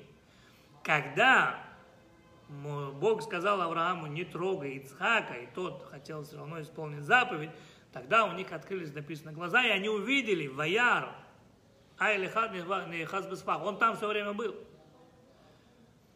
После того, как не получилось принести жертвоприношение Ицхака, он вдруг увидел этого барана, хотя этот баран все время там был. Понятно, что все это необычные вещи. Что все это необычные вещи. Дальше написано, что злые духи, ну их мы сегодня оставим в покое, чтобы вы спокойненько спали по ночам. Это, это не для вас, или, как говорится, не для слабонервных. Хотя очень интересная тема, может, когда-нибудь сделаем. Особенно в двенадцать часов ночи. Так, чтобы не показалось мало. Вот. И э, клещи, которые мы сказали, э, плоскогубцы, которым используют э, кузнецы. Самое интересное, что особенно, ну, понятно, все вот эти вот тринадцать более-менее понятно, да, зачем? А, а клещи здесь по каким бокам? Клещи каким богом? И мудрецы объясняют, и говорят так.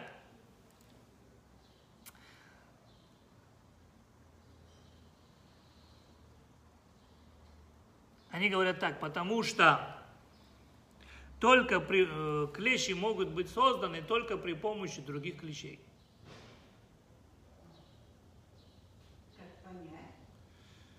Бог создал последний, из всех четырнадцати Бог последний создал клещи. Почему?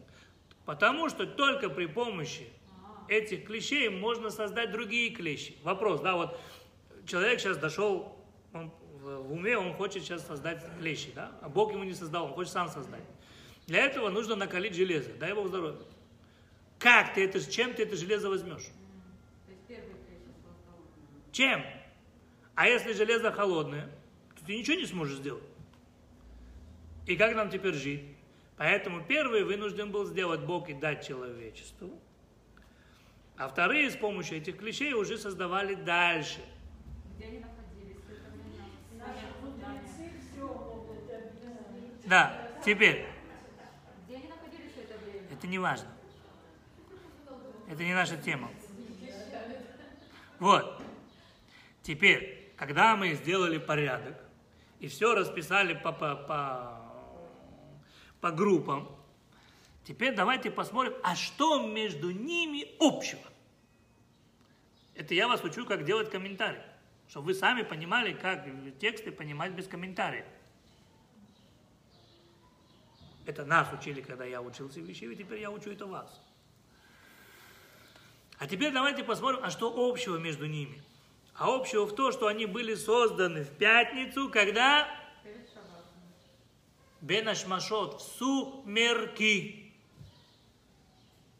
Все это было создано в пятницу в сумерки. Не доходит, да? А что такое сумерки? Вопрос, что такое сумерки? Нет. Кто сейчас вспомнит песню? Еще не вечер. Сумерки — это еще не вечер. Что такое сумерки? Сумерки — это смесь дня и ночи, света, тьмы, добра, зла. Это сумерки. Переходные, да. Есть даже сумеречное сознание у человека. Есть люди, которые имеют сумеречное сознание. Это несчастные люди. Что такое сумеречное сознание? Пример, да, сумеречного сознания у человека, да. Человек говорит, ты эту свою работу любишь? Он говорит, терпеть ее не могу. Если ты терпеть ее не можешь, то почему ты, ты, ты, ты не увольняешься? Он говорит, а я уже привык. Да и где я сейчас другую работу найду? Другой пример, например. Женщине говорят, ты своего мужа любишь? Нет. Почему? Он меня избивает. Так что ж ты с ним живешь? Ну, у нас есть с ним много общего, и я уже как-то, как говорится, слюбится, свыкнется. Ну, свыкнется, слюбится. И я его уважаю, ценю, но вот... Я с ним страдаю, и поэтому сейчас мне уже много лет, где я сейчас кого другого буду найти, я лучше уже с ним останусь. Еще пример сумеречного создания, да? Ты вот в квартире, в которой ты живешь, она тебе нравится? Нет. Холодная квартира, мало солнца, соседи очень плохие, мусоропровод все время забивается там. Так что ж ты не переедешь?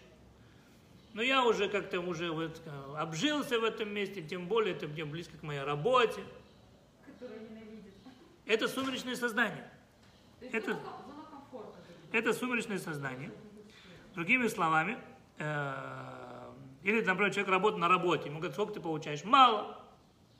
Сколько? Ну, пятьсот евро. Как, за пятьсот евро ты работаешь? Он, он говорит, ну, это все относительно. Так такому человеку надо сказать, идиот. Теория относительности Эйнштейна не для твоих денег была написана. Если ты мало получаешь, то оставь эту работу, найди себе другую. Ты не можешь сказать, ну все так живут. Ответ, не все так живут. Более того, нельзя так жить. Нельзя быть в сумеречном сознании. Ты должен знать, различать между хорошим и плохим. Если любишь, люби, ненавидишь, уходи. Вот правило жизни. То есть нельзя оставаться в сумеречном сознании. Почему? Сейчас объясню. Лучше всего, чтобы в своем сознании было или день ясный, ну или ночь, по крайней мере, точно. Но только не сумерки. Почему? Потому что сумерки – это не то и не сё. Должно быть в жизни человека определ... четкое определение в жизни. В состоянии ни туда, ни сюда человек травмируется, потому что она для него недопустима. Сумеречное состояние. Не нравится, вот но человек говорит, да, ну что мне делать, вот ну, ну, не нравится, ну так, будьте здоровы. Ну что мне делать, ну не нравится эта работа, так оставь ее, потому что пока ты эту работу не оставишь, ты другую нормальную не найдешь. Но человек все равно держится за это. То есть у него состояние сумеречное. Ему вроде и плохо, и не отпускает. Ни туда, ни сюда. Вот это больше всего губительно для человека. У человека должно быть четкое, ясное представление. Куда, зачем и почему. И сколько это стоит. Вот я нашла сумеречное сознание, это синдром помрачения сознания, возникает внезапно, проявляющийся глубокой дезориентировкой в окружающем пространстве, сохранностью привычных автоматизированных действий. Это то же самое, то, что я сказал, только, слова, только более человечными словами. Потом будем разбирать. Это когда сделаем урок сумеречного состояния, это, это кротко, да? Теперь. Раби Иуда Анаси в Мишне говорит так, смотри. Все эти вещи, обрати внимание, Раби Иуда Анаси в этой Мишне, в Перке Авот написал, все эти вещи, четырнадцать вещей были созданы когда? Сумерки. Вопрос, зачем? Ответ, потому что они являются проявителями ситуации, вносящие ясность в происходящее. Это проявители. Бог создал четырнадцать вещей, которые являются проявителями ситуации. То есть они были созданы в сумерках, чтобы внести ясность в жизнь. Чтобы показать свет или тьму. Чтобы человек с помощью этих вещей не оставался в сумеречном создании, сознании. Смотрите. Они все борются с пограничным состоянием добра и зла. То есть они решают то ли жизнь, то ли смерть, то ли здоровье, то ли болезнь, то ли любовь, то ли ненависть. А теперь давайте посмотрим, да, на первом примере. Первое у нас что было? Первая группа называлась род, правильно? Правильно. Первое у нас было э, род земли. Так, ну, земля развергла свои уста и проглотила Кораха и его... Датан, Авирам и его последователи. Теперь, как это состояние привело к ясности, да? Тут был вопрос, а кто прав? Моше прав или все же Корах прав? Когда земля раскрыла свои уста и проглотила Кораха, то все поняли, Моше прав. Пришла ясность. То есть, она прояснила ситуацию. Вот она была создана как проявитель, показать, где истинная тьма, а где истинный свет. Но не оставаться посередине.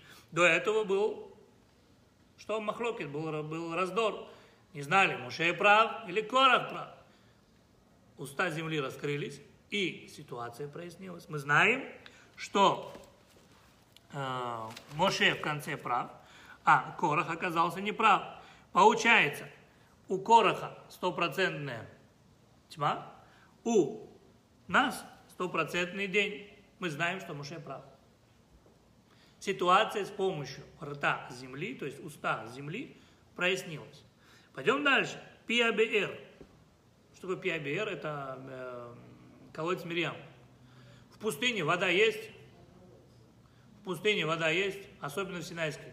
В любой другой пустыне мира можно найти воду, если знаешь как. Но только не в Синайской пустыне. В Синайской пустыне ни под каким соусом воды нету. Нету. Ее невозможно найти. Так как же был колодец, если невозможно найти воду, а в течение двадцати четырёх часов происходит обезвоживание, человек погибает, то как евреи жили там сорок лет, то Бог проясняет ситуацию с помощью колодца Мирьям и говорит, да, в пустыне нет. Но здесь, в стане Израиля, есть. Почему? Здесь с вами Бог. а там природа. То есть колодец Мириам, уста колодца Мириам проясняют нам, пока ты с Богом, ты над природой. У тебя день, там ночь. Евреи не думают, а завтра мы пить будем, не будем. Они не находятся в сумеречном состоянии, они знают стопроцентно. Мы с Богом, есть вода, все, точка. Без лишних разговоров. А, нету, в, в Википедии написано, я в Гугле сама читала, нету воды в этой пустыне. Бог говорит, да, в пустыне нету, в природе воды там нету. Но если ты со мной, вода есть, колодец Мириам, уста Мириам. Нам самое третье важно. Нам не эти все, нам третье важно. Третье, самый сочный нам важен. Самый такой, шоколадка нам важна, не? Что? Уста ослицы, дай Бог здоровья. Вот, вот к этим устам я и шел. Медленно, ну верно, шаг за шагом. Уста ослицы. Аж у Саши глаза.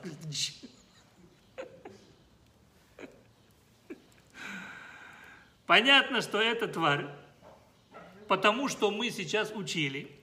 Своими устами она что-то такое делает, что становится всем понятно. Не туда-сюда, а точно да или точно нет. Вопрос, что она сделала. Вы поняли, что я сказал? Я повторяю еще раз. Потому что мы сейчас проходили. Мы знаем, что все эти вещи, они являются э, проявителями ситуации. И четко показывают, и выводят человека из состояния сумеречной э, тьмы.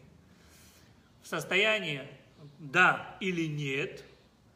Если они все являются проявителями и приносят ясность в этот мир, вопрос, что сделала эта животная тварь? Своими устами, что нам становится ясно, не туда-сюда, а точно да или нет. Вот вопрос, вопрос. Наш недельный главе. А я уже объяснял, зачем нужно было, или другими словами, вот более нормальным человеческим языком, да, зачем Богу нужно было вставить динамик и вытащить динамик. То есть он создавал... Все ослицы созданы по шаблону, да, вот один и тот же завод. Одни и тот же цвета разные. Как в анекдоте, да, вот, как, например, семьдесят лет тому назад какие цвета машин были в Узбекистане. Три цвета. Белый, серый, черный. Это все три цвета ослов. Все, ишака. Да. Белый, серый, черный. Все три цвета ишаков. Самый простой ответ, да? Вот, Бог всех создал по шаблону. Вот одной ослицы. Именно к этому моменту, чтобы вот у нее там во рту вот маленький такой вот, это Бог оставил. Такое вот маленькое такое отверстие. Именно вот на тот самый момент, когда вот нужно было, он туда бац, динамики, она бац, разговаривает с Биламом. Вопрос, что она такому ему сказала, и что он там такого понял. И что он там такого понял.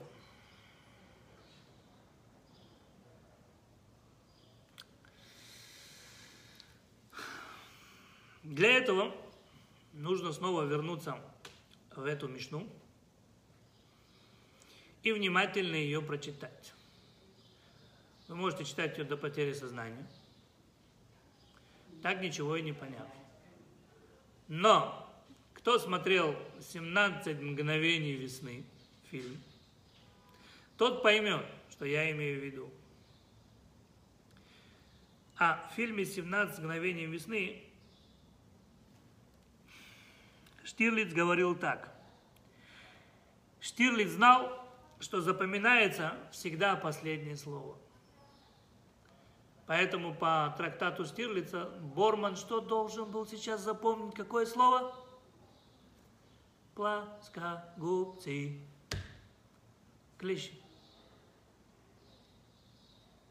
Штирлиц знал, что последнее слово, которое запоминается, оно самое важное.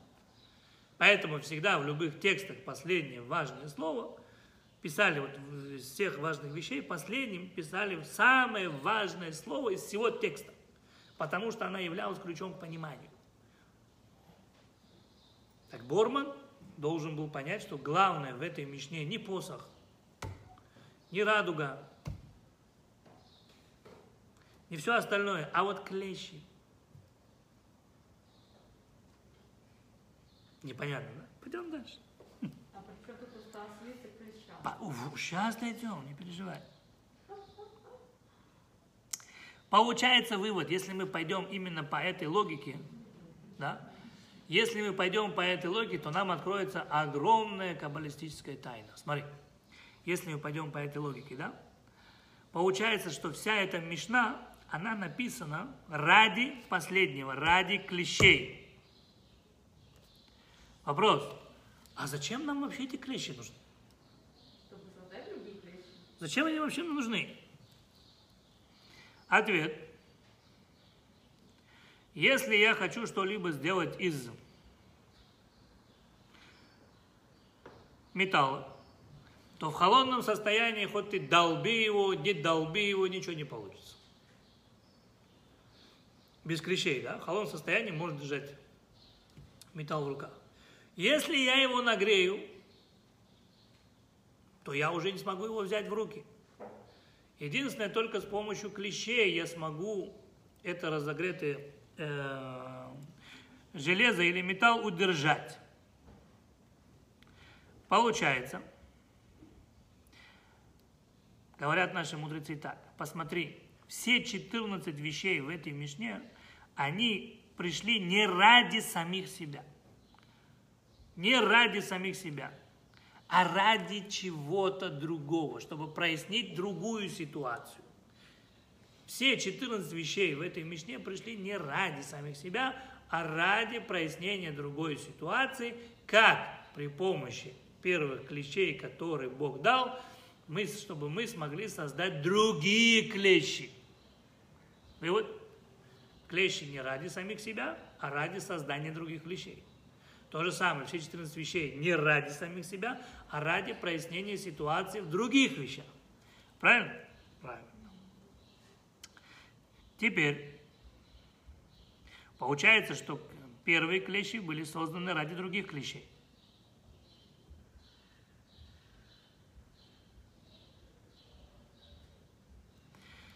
Сейчас будет вообще головокружение. Другие вещи, для которых они были созданы, понятно, что они должны быть намного больше, чем те вещи, которые проявляют ситуацию. Правильно? И все четырнадцать вещей что-то дают огромное, иначе бы их не создавали. Так? Так. Теперь приходит Бог и говорит, ты хочешь понять, что такое клещи? Я тебе скажу. Сейчас голова взорвется. Сто процентов взорвется. Клещи — это народ Израиля. Точка. А, как, куда, зачем, почему? Говорит Бог так, пока человек холодный, с ним невозможно работать, он ничего не воспринимает. Как только человека разогреешь, его уже невозможно держать в руках. Понятно, что нужны клещи, чтобы из этого человека что-то сделать, чтобы могли его удержать, чтобы из него могли что-то новое сформировать. Для этого нужны клещи. Для этого нужны клещи. Поэтому, чтобы что-либо изменить в этом мире, Бог создает свои клещи, которые являются еврейским народом. Которые являются еврейским народом. И с помощью еврейского народа, с помощью этих клещей, Бог берет другие народы, держит и меняет их, создавая для них новую ситуацию. Создавая для них новую ситуацию. А как были созданы первые клещи? Да очень просто. Бог взял еврейский народ, с одной стороны прижал их маном, с другой стороны их прижал колодцем Мириам, что евреи ни туда, ни сюда, ни налево, ни направо. И сверху шандарахнул скрижалями завета. Все. Новые клещи родились. Получается, вся книга Торы — это о том, как создавались первые клещи этого мира. А первые клещи этого мира — еврейский народ. Потому что с помощью еврейского народа в этом мире можно поменять весь мир. Доказательство самое простое. Евреи первые, кто провозгласил Бога, потом пришли христиане, потом пришли мусульмане, и большинство людей всей планеты верят в единого Бога. Правда, не правильным путем, но к этому уже идет. То есть получается, клещ при которых создаются другие народы, основные клещи. Это кто? Еврейский народ. Это еврейский народ. Бог взял их, создал для себя, для того, чтобы с помощью еврейского народа менять другие народы и проливать свет в этот мир. А Тора нам рассказывает, как родились первые клещи в этом мире. Так, почему Бог раскрывает уста ослицы? Если мы внимательно почитаем, что ему говорит ослица. Смотрите, сейчас вообще кайф будет полный. И отверг Бог уста ослицы, и сказала она Биламу: что сделала я тебе, что ты бил меня три раза? И сказал Билам ослице: ведь издевался ты надо мной, будь в руке мой меч, тотчас же убил бы я тебя. И сказала ослица Биляму: но ведь я же ослица твоя, на которой ездил ты издавна до сегодняшнего дня. Разве было у меня обыкновение так поступать с тобою? Другими словами, она ему говорит: идиот Петрович, ты вместо того, чтобы удивиться, что я твоя ослица, которая все время делала так, как ты хотел, все время, молча, молча, вдруг поступаю по-другому. Вместо того, чтобы остановиться и подумать, и сказать, а почему, а чем отличается этот день от другого дня? Что с ней не так? Вместо того, чтобы задать вопрос, ты просто берешь палку и меня бьешь. Слушай, не идиот ли ты? Другими словами, Бог ему хочет показать, ты куда идешь? Ты хотел пройти Авраамом? Получилось. Хотел пройти Ицхака? Получилось. Но Якова тебе не пройти. Кого ты хочешь проклясть? Еврейский народ. Это клещи, которые весь мир держит. Это первые клещи. Без них вообще весь мир невозможен. Как тебе это еще по-человечески объяснить, чтобы ты понял? Поэтому Бог открывает уста ослицы уже. На тебе спецэффекты, посмотри. Я тебе столько дам, что у тебя вот в глазах вот так взорвется, бля. Невозможно. Куда ты идешь, слушай? А этот баран, называющий себя пророком, ничего не видит. Вы понимаете все это? Ты на кого рот открыл? На еврейский народ? И в конце, когда он уже не, не сможет проклясть, он что говорит? Ватиги ахарити каму. Дай Бог, чтоб я был как они. Угу. Дошло наконец. Дошло на него наконец-то. Вывод какой? Пока мы идем по дороге Бога. Пока мы идем по дороге Бога и исполняем Его волю, над нами есть железный куб. Заслуги наших праотцов.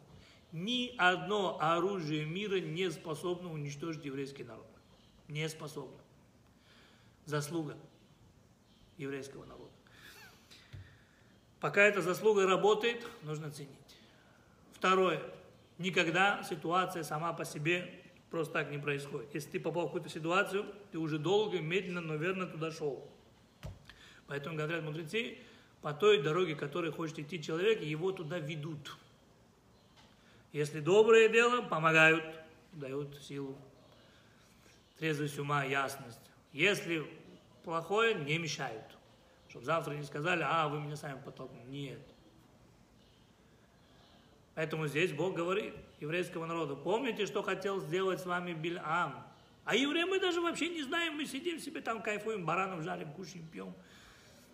Мы вообще даже не знаем, что у нас такая вот ситуация происходит. Да? Если бы вообще не, не недельная глава, если бы не недельная глава Балак, да, недельная глава Балак, то мы бы вообще об этом не знали. Но на этом еще ничего не закончилось. Я вам только одну часть рассказал. Следующая недельная глава – это Пинхас, это продолжение недельной главы Балак. Я просто скажу предисловие. Да? Наши мудрецы говорят, что недельную главу Балак, как мы читаем два раза в день Шма Исраэль, мы должны ее читать два раза в день. Два раза в день. Как Шма Исраэль. А зачем? О, это уже следующий урок. Там намного больше. О, там... Так что наслаждайтесь, у вас есть что рассказать, сегодня немножко дольше было, но я надеюсь, что вам понравилось. Посылайте дальше. становитесь партнерами, будьте счастливы, шаббат шалом, всего хорошего.